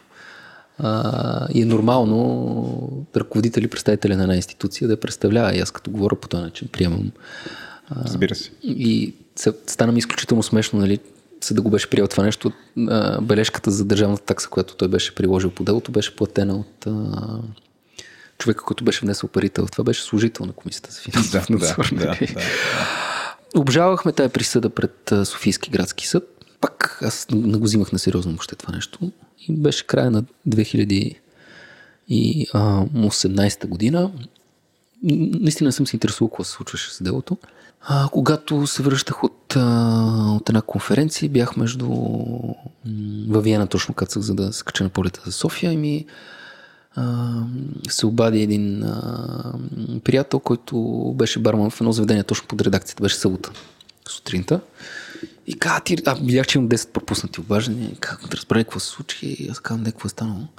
И тук ми аз дойдох сутринта рано да оправям от петък вечер това и дойдоха някакви въоръжени полицаи, тежко въоръжение да, да търсят в редакцията на Капитал. Спряха ме, питаха дали те познавам. То случайно просто, че, че ние се познавам. Защото аз как те гледам изглеждаш супер опасен човек. И, и идваха, тропаха, искаха. И аз в самолета не знам нали, какво да правя. Директно от летището отидах в, а, в районното, което обслужва което обслужва нали, района на редакцията. И нали, беше, дежурния беше много съвестен. Така провериме всички бази данни. Пич не е при нас това нещо. А, не знам, аз се чуих какво да правя. Търсят тема, не можеш да разбереш кой те Не търси. мога да разбера кой ме търси. И тогава от камерите за видеонаблюдение видяхме всъщност, че това не са полицаи, както беше разбрал моя. От така наречената съдебна охрана, съдебна полиция, която се занимава с издирването на укриващи се свидетели. Само че аз не съм се укривал, както и да е. Стана това нещо, разбрах, че те ме търсят за това дело, което всъщност от четвъртък, примерно го бяха насрочили за понеделник на втора инстанция и тогава всъщност аз разбрах, че съдята по делото е дългогодишен герой на мои публикации, много преди. Никой не бих си позволил да, да използвам медията, в която работя, и, за да атакувам някой, който ще ми решава, ще ми решава делото. Но много преди това имам може би над 20-30 публикации за нея, за това как тя си гледа делата, за съмнения за, за, за порочни практики. Как се казва тази съдия? Това е Съдия. съдия, съ- съдия Петя, Петя Крънчева. Тя е известен наказателен, а, а, а, наказателен съдия. Гледала е много известни шумни дела през, през годините и това, което правеше впечатление, че процесите продължават супер дълго време при нея. След това изключих за цялата тая,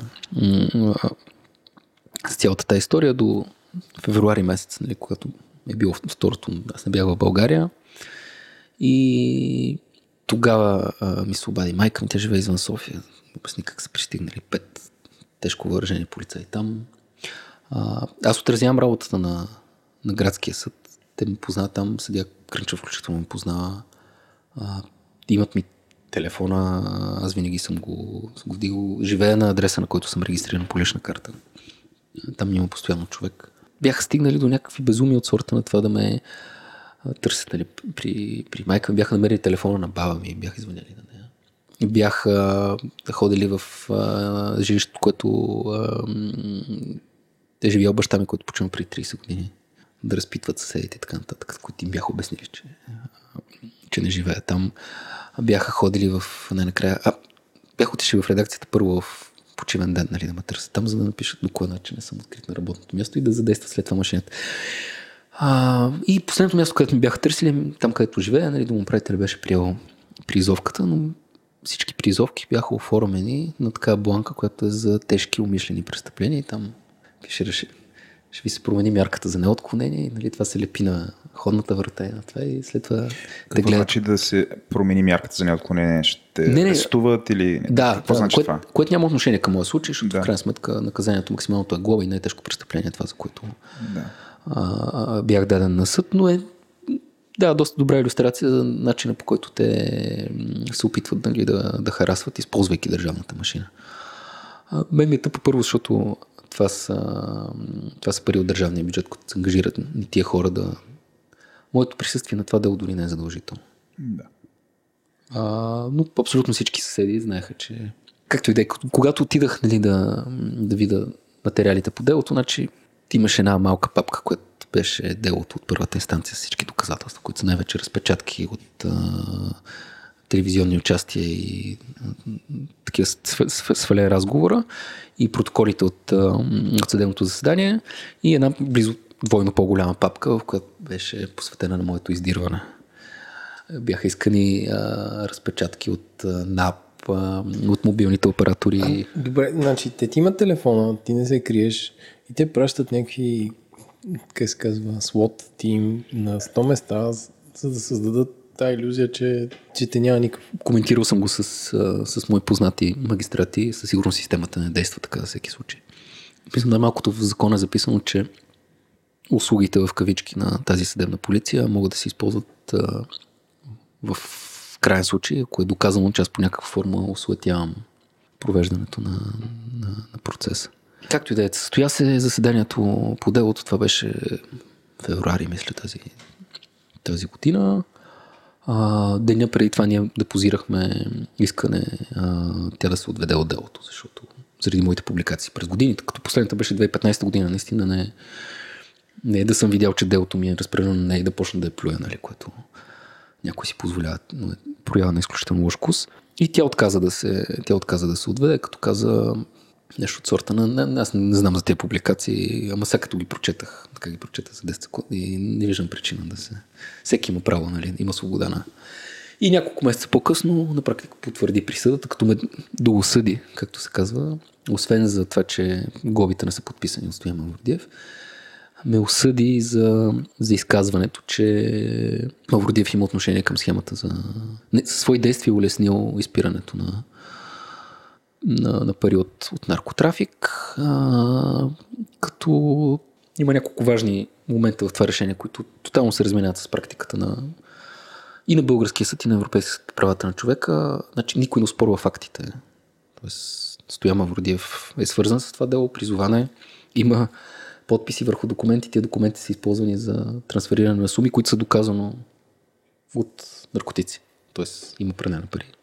Това са фактите. Оттам нататък аз имам право на мнение, свързвайки тия факти, върху тях да изразя и тук влизаме в спор, който не присъства този спор в мотивите по делото, дали заверката на едни пълномощни, без която не може да бъдат преведени едни пари, е улесняване или е затрудняване.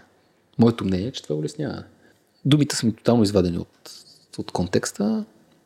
Въобще не е коментирана ролята на журналистиката, което е задължение при такова дело за клевета, т.е. че аз изпълнявам някаква функция.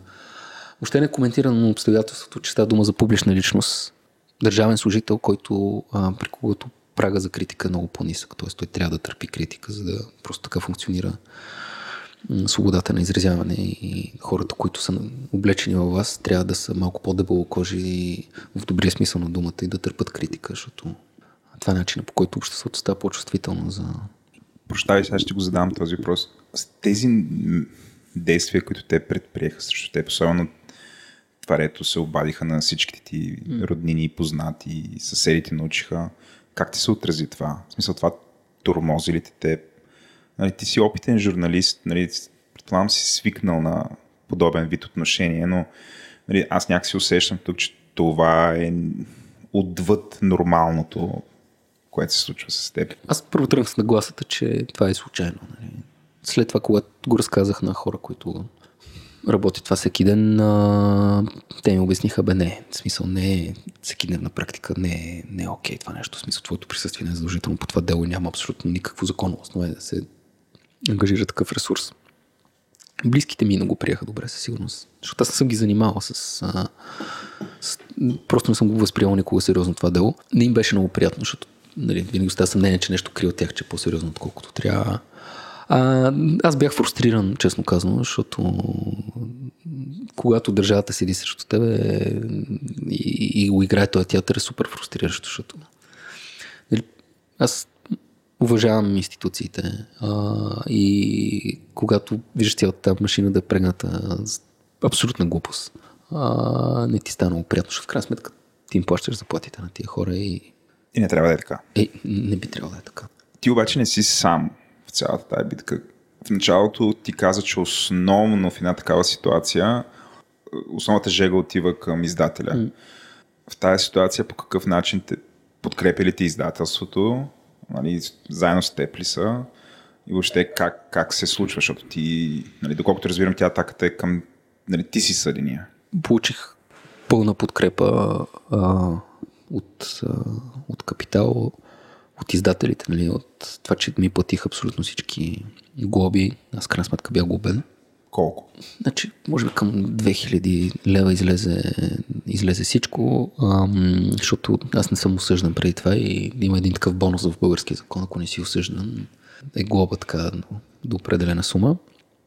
А, то големия проблем е последствията от, от този факт, че съм осъден, защото а, спокойно вече всеки може, тъй като има държавен акт, който казва, нали, че съм клеветник, а, всеки може да го размахва срещу мене и престъпник, да. Да, ти си престъпник. А, примерно не мога да почна работа в Данс или в МВР сега. Шегувам се. А, но изключително фрустриращо е да знаеш, че, пак казвам, аз уважавам институциите, съда още повече. А, изключително гадно е да усещането, че това е, това е несправедливо. Но получих подкрепа от моите колеги, а, която е изключително ангажираща всъщност и, а, и голяма отговорност. Това, което чухте е Еленко. Добре, получих. На здраве. На здраве, Еленко. да. Аз така искам думата, Владо. Да, заповядай. А, мисля, че да. Ние с Еленко си обещахме да не, да не е твърде дарк, но честно да ти кажа, според мен това беше изключително важно да го изговорим, защото това е може би най- най-показателният разговор за това какво е разследващата журналистика и каква е цената, която може човек да плати, ако работи тази работа и всъщност какъв е залога. Да, и той казва някаква истина и държавата се базика с хора край него, което е ужасно. Аз искам да върна малко топката в 2019 година и по спектъра а, журналисти, не журналисти, нормални граждани. И всъщност от няколко години сам света се промени благодарение на хора, които се казват whistleblowers.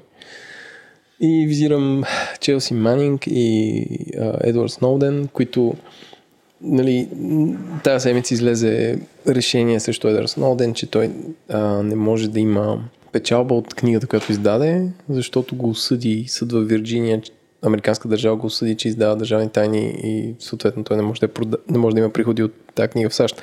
Това е конкретно за новина от тази седмица, но нали, както знаем, той живее някъде край Москва, в някаква къща, не, не излиза, не среща никакви хора и е там, защото докато е летял от Хонг-Конг до не знам си какво, са му спряли паспорта от щатите. И всъщност, къде е ролята на хората, които са така наречените whistleblowers, т.е. хора, които намират някакъв някакви данни, нещо, което вижда, че е нередно и благодарение на интернет А, могат да го направят публично с всички последствия, Б, могат да подадат сигнал, В, могат да го пратят на медии. В случая с Сноуден той изпрати документи на медии, т.е. той не рискува лично да ги публикува, остави други хора направят изводите, какво е това. Той е имал представа, но нали, къде е в цялата тази работа човека наречен whistleblower? Тоест, ако има ли случаи за такива, освен, примерно, твои източници, с които ти си комуникираш държавната администрация, защото аз съм сигурен, че там има супер готини хора и аз като човек, който много нали, малко работи с държавата, но примерно знам, че всяка генерализация всички полицаи са гадни и така нататък. Ужасно, защото аз съм срещал с страхотни професионалисти полицаи, дори ако трябва да затворим две улици, за да има бягане. Нали, къде е ролята на, на whistleblower и има ли той почва у нас? Нали, тук ще направя едно разграничение. Нали, whistleblower, а, нали, в а, класическия смисъл на думата, е, нали, някой, който му е дошло до гуша и така повече така не може, ще, ще разгласа това или това. И това, което по-често срещано нали, в България, това са източниците, които всеки един от нас има. В различни институции а, това са хора, които, с които ние работим от години на базата на доверие, което е изграждано взаимно, които ни помагат да знаем какво се случва в кухнята. Особено когато става дума за, за полиция и за, за служби, това е изключително важно, за да, да, да знаеш какво се случва вътре имам отговорна, голяма отговорност към тях, защото поставяме тяхната кариера в риск, нали, това, което те правят формално е, е, е нарушение. Говорейки за Маник, за Сноудън и за, за Санш, там е, е, една идея по-особено, защото ам, свободното публикуване на, на чувствителна информация, каквото те направиха, може да застраши човешки животи, какъвто беше случай с, с Wikileaks. Аз със Санш не го слагам в тази категория. Да. За мен то е, е по-низко ниво. И а, е много добър знак това, което се случи с Panama Papers. Този подход, който Whistleblower се обърна към утвърд. Само много набързо Panama Papers, кое беше? Грамите ли бяха ликнали? Кое- Не Panama Papers а, и, и Paradise Papers са големи ликове от а, офшорни компании. От офшор. Да. които разкриха какви фирми, какви пар- пари са въртяли, да свързаха с британското А, Royal хващаш- Family. и. Хващаш а, крайния собственик на офшорни компании. Нали, това са а, м, Стана ли ясно кой ги ликна? Или те бяха... най-вероятно най-големия, най-голямата фирма а, регистратор в, а, в Панама и не само, но тъй като ликна, ликнаха имейлите, ти могаха да се навържат много неща през, да, през това да. нещо. Но а, това, което те направиха, човека, който ликна тия документи, ги даде на сериозни медии, които в рамките на, на, на един консорциум между а, медии от различни държави, ICIJ, International Consortium for Investigative Journalism, споделиха тая база данни и направиха видима само тая част, която а, не съдържа лични данни и разгласиха тая информация, която има обществен интерес да бъде, да бъде разгласена. Примерно, ние Капитал работим с ICIJ, аз ако видя, че нещо в а, базите им данни а, ме интересува с някаква офшорка, аз пиша един мейл, който разказвам накратко по каква тема работя, защо ми трябва това и какво ще докажа. Подписваме едно споразумение с тях, че какви са правилата за цитиране, за използване на информацията и така нататък. И те ми изпращат първичните документи, които могат да са документи за самоличност, цялата мейл кореспонденция и така нататък. А, и това е, това е според мен по-добрият подход от а, ликването до всички на, на големи бази данни, защото когато имаш една медия, която е опитна, тя знае как да направи този баланс между обществени интереси и, а, и разкриване на чувствителна информация. Пак да кажа, според мен Сноуден направи същото с това. Те ги изпрати на Да, да, Guardian да, да. и така. Не, е- не е като Wikileaks. Да, затова на Санш е друга тема, според мен. Но... И тук стигаме до това, че в наши дни всеки може да всеки има Фейсбук и може да направи кауза, било то вижда някаква нередност, която е очевидно така. И се чувства властен от тези социални мрежи и прави голям проблем от това нещо. Е, Би го наречал нещо като разследваща журналистика за деца. Ам, което аз всеки ден се смея хората по какви неща се палят и как mm. това от Мис България е, беше по, по-голяма тема от mm. избора и липсата на такъв на главен прокурор. Mm. Какво ти е мнението за тези социални войници, които всеки ден в Фейсбук си измислят от какво да бъдат обидени и правят някакви каузи за това? Как да образуваме тези хора, че това, което правят е загуба на време? Това Social Justice Warrior или ли си, Еленко? Преведа го Владо и не го разбра. Социални войници. Еми, как се казва? Войници за социална справедливост. справедливост, Добре. да, спускаш Вече от тук нататък, в този подкаст, само така ще кажа. Благодаря ти. Аз бих дал пример с, а, с няколко големи корупционни скандал от, а, от отиващата си година. Единия апартмент гейт, така наречения, с а, висши политици, които са купували апартаменти на много ниски цени от една фирма, която пък е получавала Артекс, които са получавали добро отношение от, от страна на държавата за да реализират своите проекти който имаше а, невероятен со- социален а, импакт а, като тема, при положение, че материалният интерес за това нещо беше супер малък. И в същото време а, разкритията за Тец Варна, теца на Ахмед Доган, който държавата на практика му подари десетки милиони, за да поддържа така наречения студен резерв на ток. Това е нещо се скофти, да, там да има осигурена мощност. Това е било собственост на... В смисъл, а, студен резерв е поддържан от държавни компании, т.е. не е коствало нищо на държавата. Реално. Тия държавни компании си казали, е, не, тия примерно 50 милиона не ги искаме някой друг да ги вземе и оп, се появява Доган. А, Доган се проявява лично или някакво Лично, не- лично, не, не, лично. Лично Да, да, той, той, той купи. Като физическо лице, господин купи. Доган идва. Да, господин, да, има тец Варна. Да.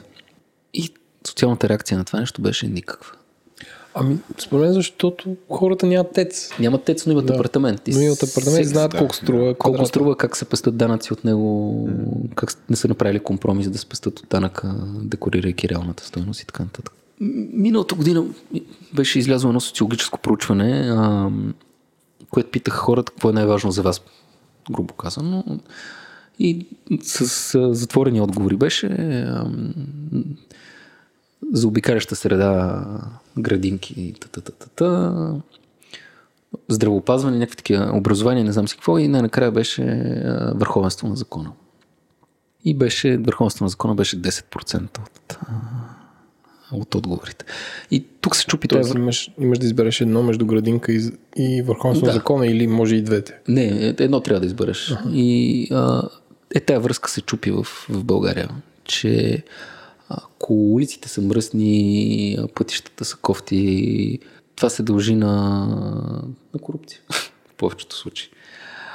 И когато ти се занимаваш с а, видимата част от проблема, не отиваш по-дълбоко. Всъщност, като каза Apartment Gate, това, което го инициира, мисля, че беше сайта Bivo или, или бъркам.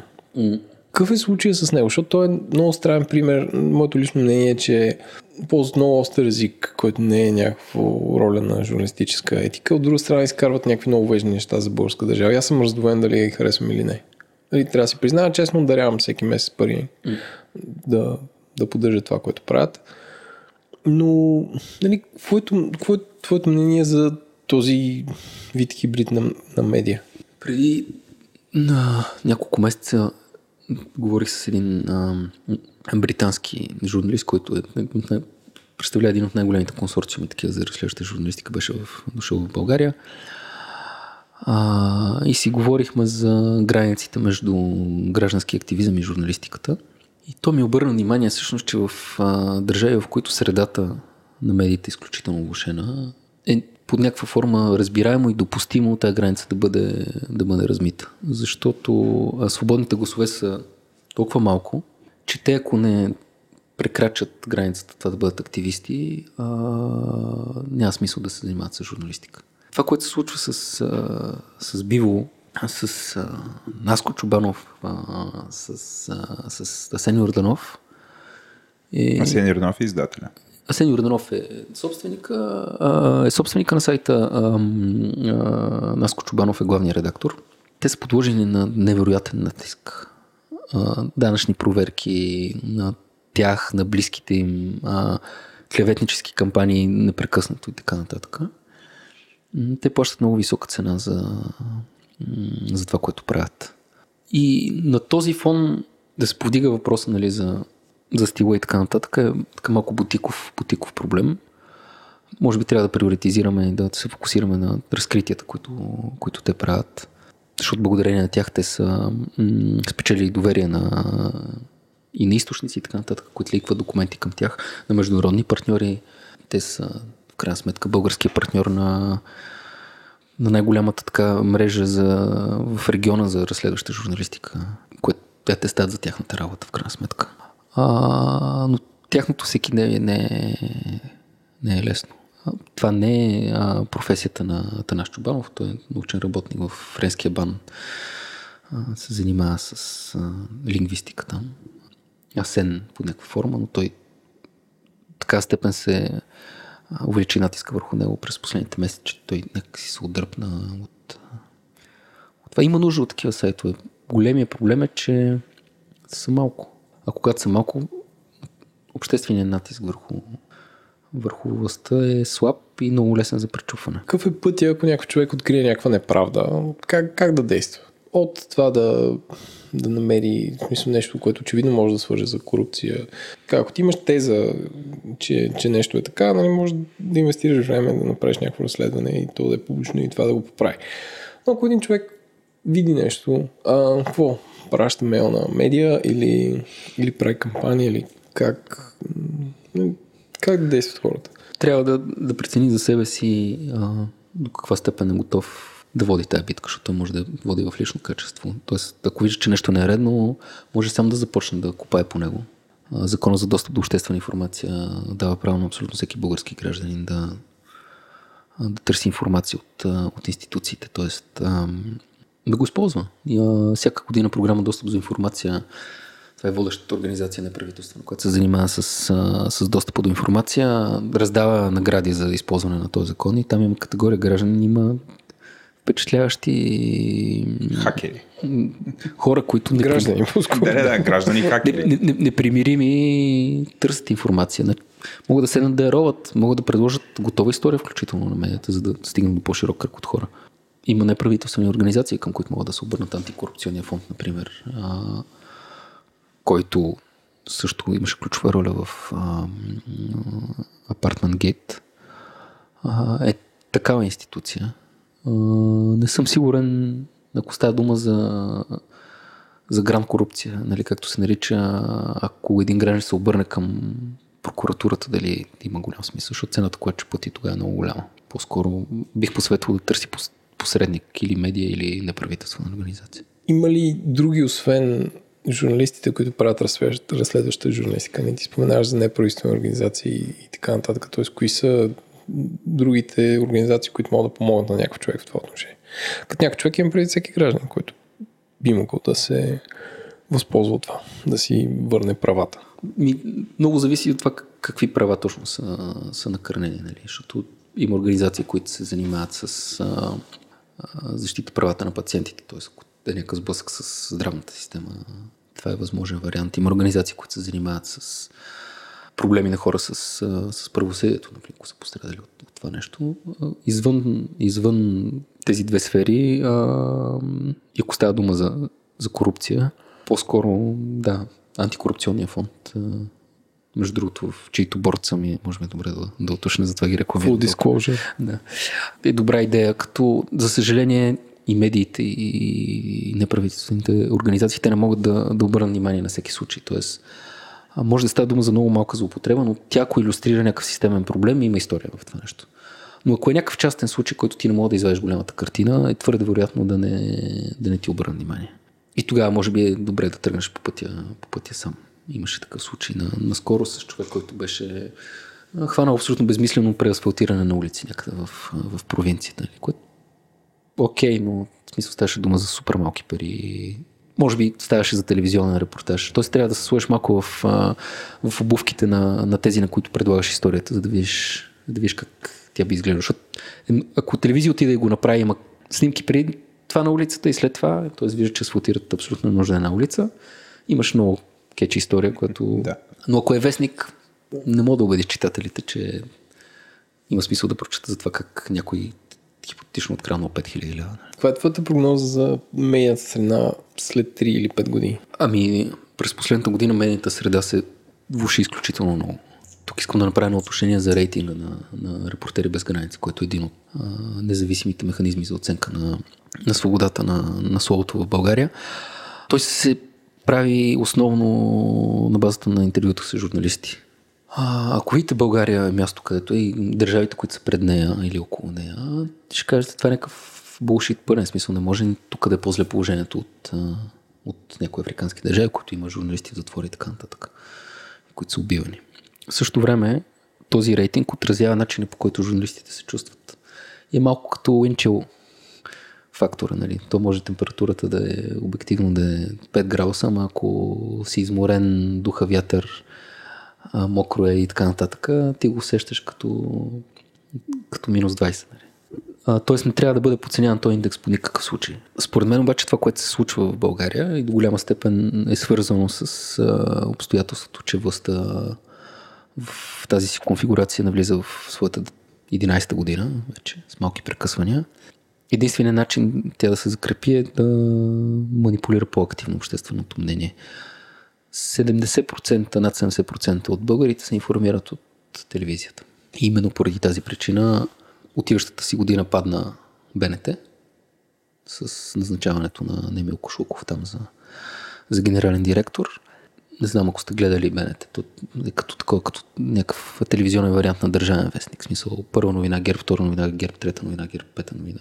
И ам, а, и това беше превзето. А, продажбата на нова телевизия също до, а, на, на, на, на Домощиев, което доведе до напускането на най-силните имена, а, които се занимават с разслед- разследваща журналистика там. И а, аз съм песимист за това, което ще се случи с, с BTV.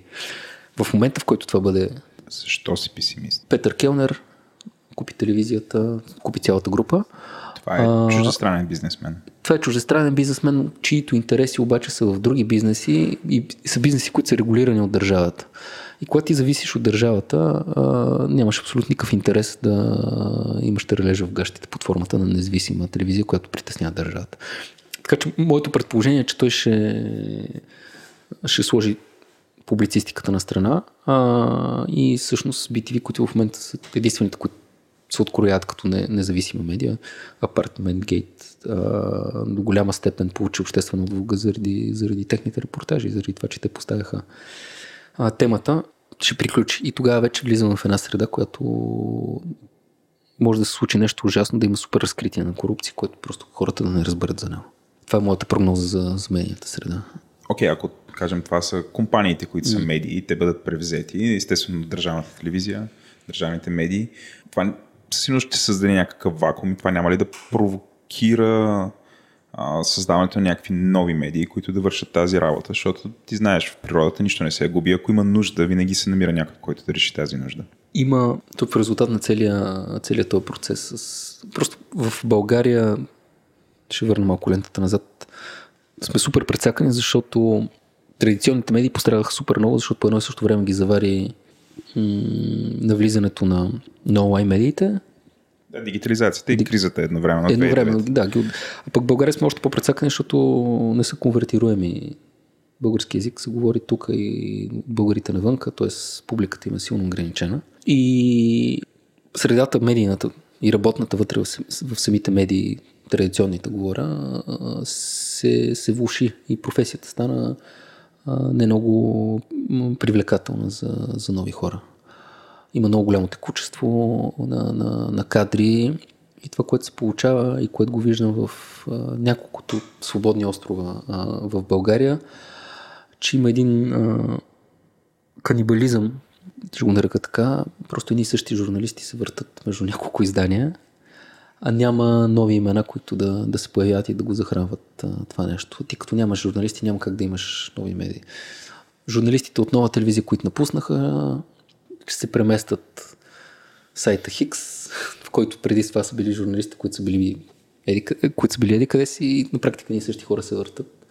Плурализма някак си се губи, защото нали, колкото и да, да е добър един журналист, това е един, това е един глас, една гледна точка към проблема, която достига до определена аудитория. Тоест, аз с моите репортажи може да не съм харесван от определена а, категория хора, които а, в същото време да, да нямат ценности по-различни от моите. Нали? Тоест, по-скоро вратата към тях ще бъде през някой, който, който работи по различен начин. И рича по този начин на разследващата журналистика, тази, която разобличава корупцията, е силно ограничен до жълтите павета. Аз а, след тази мрачна прогноза не мога да кажа нищо. нищо хепи. А, не знам. Надявам се да не стане така. А, да има някаква магия, която да, да разчупи все повече свиващите се и укрупнящите се с лошо. Ето има, медии. има някакви лъчове, например Свободна Европа, това, което те правят, което е много иронично, защото всъщност нали, едно чуждо правителство финансира Което се беше оттеглило и се върна. Да, нали, не само в България, разбира се, финансира тази независима медия. Като те питат какво се случва с медиите в България и ам, кажеш, ми, нищо миналата година Свободна Европа се върна. Да, да. Добре, Няма нужда да влизаш повече. Не, не, а, въобще не исках така песимистично да звуча. Качество на журналистика има, има публика за нея. А, капитал в дигиталните абонаменти му се, се радват на все по-голяма популярност. И мисля, че журналистиката, която правим, а, си заслужава там а, заедно с, с моите колеги. А, няма къде друга да бъде открита. Биво се издържат от краудфандинг, т.е. има публика за тях. Това са позитивни, позитивни сигнали. Свободна Европа, а, доколкото знам, избива рибата също там, сравнена с различните им офиси в, в Европа, т.е. явно са изключително популярни, въпреки че те имат комфорта да не търсят а, кликове и така нататък. Така че, ам, не, аз съм, колкото и да се, ам, да става кофти положението, аз съм оптимист, защото хората не са глупави, не могат да бъдат лъгани дълго време. Дори всички медии да станат като, като канал 3 публичните им преди телевизиите, те, много, хората много добре ще знаят, че, м- че това не е така. Освен да пожелая на нашите слушатели за коледа да подарят абонамент за капитал и да дарят на биво и да И четат стършил. изучитат стършил. А, това е един доста И добър и алтруистичен Въобще. подарък за близките ви и за вас, всъщност. Защото всяка, всяка истина изкара наяве променя света към по-добре. Ами добре, Росе, много ти благодаря. Става супер интересно. И се надяваме да гостуваш пак. Да, като направиш някое голямо разследване, Мерси за покана. което Или- там капитал ти отесне, винаги си добре дошъл на наша територия. Магията на, магията на интернет, да. Мерси. Мерси. Слушате отказ от аудиосериала Черна звезда, написан от Йоаким Ерсгард и Еспер Ерсгард, прочетен от Виктор Танев. Целият аудиосериал и други любими гласове можете да чуете на Storytel. Монти си прокара път обратно до Хенри, който се бе навел над мъртвия полицай на земята и държеше пистолета му в ръка. Какво правиш? попита Монти. Къде са ключовете, мамка му? Какви ключове? Ключовете от белезниците. Нямам представа, не са ли там? Хенри поклати глава обезкуражено. Монти сложи ръка на рамото му. Трябва да се махаме от тук преди да избухне, каза тя. Мисля, че изтича гориво. Не изтича, каза Хенри с уверен тон. Ако беше, щяхме да го помиришем. Но не мирише ли много странно? Хенри кимна и отново натика ръка в джоба на якето на полицая. Така е, но това не е самолетно гориво. Монти се намръщи. Мирисът беше особен. Долавяше силни цветни ухания, примесени с нюанси на добитък или по-скоро на животни. На диви животни. Уханията проникваха през носа й и оставяха сладникъв послевкус в устата й. Вратата се е заклещила, но можем да излезем оттам. Каза Хенри, посочвайки дупката, където Хайман беше седял. Монти направи крачка напред и внимателно се промъкна през пробития корпус. Стъпалата й потънаха в мек, ситен пясък. Пустинен пясък. Ужасена, Монти се огледа наоколо и се усети как действителността ставаше едновременно сложна и натрапчива. Не можеше да сглоби в смислен порядък онова, което очите й регистрираха. Щеше да й е по-добре да беше останала вътре сред останките. Краката й омекнаха и тя падна на коленете си, сякаш в невъзможност да асимилира онова, което виждаше. Тялото й се съпротивляваше, отслабваше стремително и се предаваше. Стояха в пустиня, покрита с ситен бял пясък под широко ясно небе, но небето бе отсветено в странни цветове и грееше в светло лилави нюанси. Въпреки силната слънчева светлина, тя виждаше как луната виси в особеното небе, но луната бе много по-голяма от обикновено, сякаш щеше всеки момент да падне и да се разбие в тях. Самолетът бе катастрофирал на няколко стотин метра от огромен пролум.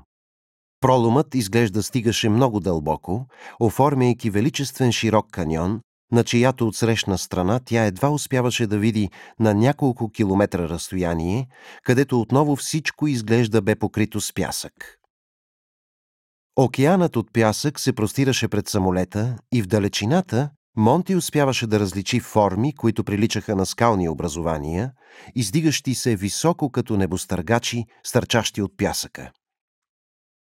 Предвид колко прави и равномерни бяха обаче, те изглеждаха много повече като постройки, отколкото като природни феномени. Бяха много по-големи и внушителни, отколкото която и да е сграда, която някога е виждала. В другата посока, недалеч зад самолета, пустинята рязко свършваше и там започваше гора. Масивни дървета, дебели и високи, и друга невъзможна за пустинна среда растителност се издигаше над земята и загатваше за гората, която се криеше зад тях. Вековна гора. Масивни вечно зелени дървета, които сигурно бяха широки по 10 метра в диаметър, но растяха толкова нагъсто едно до друго, сякаш имаха общ корен. Кората им бе жълтеникава, а листата им сиви и големи колкото на палмово дърво. От едната страна на самолета имаше още скалисти възвишения, но те бяха с по-естествени размери и форми в сравнение с предходните, ако въобще нещо можеше да се нарече естествено в този странен свят. Поне имаха късмет, че самолетът се бе разбил в теснината, в мек пясък между пролома и скалите. Монти бавно поклати глава, почти неспособна да възприеме онова, което бе пред очите й. Неспособна да реши дали гледката бе красива или страховита. Зад нея Хенри излази от самолета. Къде сме? Попита Монти отнесено. Пътувахме за Даларна, каза Хенри. Но това определено не е Даларна. Стояха неподвижно, попивайки известно време странния пейзаж, и после Хенри извади сателитния телефон, който Грипе му бе дал. Поклати глава. Не долавя сателит, измърмори. Телефонът не работи ли? Попита Монти. Работи, но не намира никакви сателити, което би трябвало да е невъзможно. Все едно сателитите не съществуват. Монти се огледа ужасено. Нещо страшно трябва да се е случило. Атомна катастрофа, може би. Или атака. Терористична атака с атомна бомба. Това би обяснило необичайният цвят на небето, както и липсата на сателити. Небето е лилаво, каза Монти разтреперана. Сателитите унищожени. Може ли да е ядрена атака? Хенри се усмихна развеселено. Ядрена бомба? Да, нападение. Точно преди да започнем да падаме, видях силна бяла светлина, много по-ярка от всяка друга, която съм виждала в живота си. Ще е нужно доста голямо количество атомни оръжия, за да направиш това, каза Хенри, посочвайки дълбокия прелом. Искам да кажа, като големия каньон е, само че по-голям. Монти подритна пясъка раздразнено. Тогава какво се е случило? Къде се намираме? Това ли ти е обяснението? Че сме пътували към Даларна, но сме се озовали в големия каньон, само че по-голям. Не съм казвал, че сме се озовали в големия каньон. Сопна се Хенри. А само, че прилича на големия каньон. Монти грабна Хенри за ръката и, завъртайки го, му посочи огромните скалисти образования в далечината. А тези? Те какво са? Нью Йорк, обаче от скали? А небето? Не виждаш ли на какво прилича? Какво по дяволите се е случило? Изрева Монти. Хенри я изгледа ядосано. Откъде мога да знам по дяволите? Само казвам, че една атомна бомба не може да превърне Даларна в големия каньон. Монти извади айфона си. Съобщението, че няма обхват, светеше в единия ъгъл. Нямам обхват, каза. Това не е особено очудващо, отсече Хенри. Монти не му обърна внимание и присви очи към огромните скални образования в далечината. Никога не бе виждала нищо наподобяващо това. Отвори камерата на телефона си и го насочи към далечните формирования. Увеличи изображението, но пак бяха твърде далеч, за да успее да различи детайли. Яркото слънце предизвикваше отражения и тя задейства един от филтрите от менюто на програмата за снимане. Малко кадри от почивката? запита Хенри. Опитвам се да видя какво са тези неща, каза Монти. Ако успеем да разпознаем някаква забележителност, ще можем да разберем къде се намираме. Прегледа околността през камерата на мобилния и замръзна на място. Що ми насочи към разбития самолет, си видя едва забележимо блещукане около останките. Беше видимо само през камерата на мобилния. Пусна друг филтър. Проблясъците изчезнаха. Включи отново предишния филтър и засне няколко кадъра на светлинните проблясъци. Носът на самолета бе напълно премазан. А разбитите прозорци на пилотската кабина бяха покрити с червеникъв филм. Монти си спомни за пилотите и после за полицая на пода на пътническата кабина. Вкамени се. Никога преди не е била толкова близо до смъртта. Не искаше да умира. Това беше всичко от нас. Ако ви харесва този подкаст, пишете ни на infootgovori-internet.com. Също така може да станете патрони и това ще помогне както да повишим качеството на този подкаст, така да казваме и други, и по-интересни, да правим други подкасти. Може да напишете ревю в iTunes, може да се абонирате за нас в Spotify или Google Podcast или Apple Podcast или да поръчате на приятел. Също така, ако ви харесва този подкаст, опитайте Транзистор с Илия Виктор, Дропи Чили с Джаки Бойчев, Експлейнерът с Николай Бойчев. Парите говорят, също така подкаста Ден, който всеки ден ще ви казвам най-важните новини, тъкмо като се прибирате след работа. Процент бях аз, другия Божиш беше Владо и се надявам да се видим следващата седмица.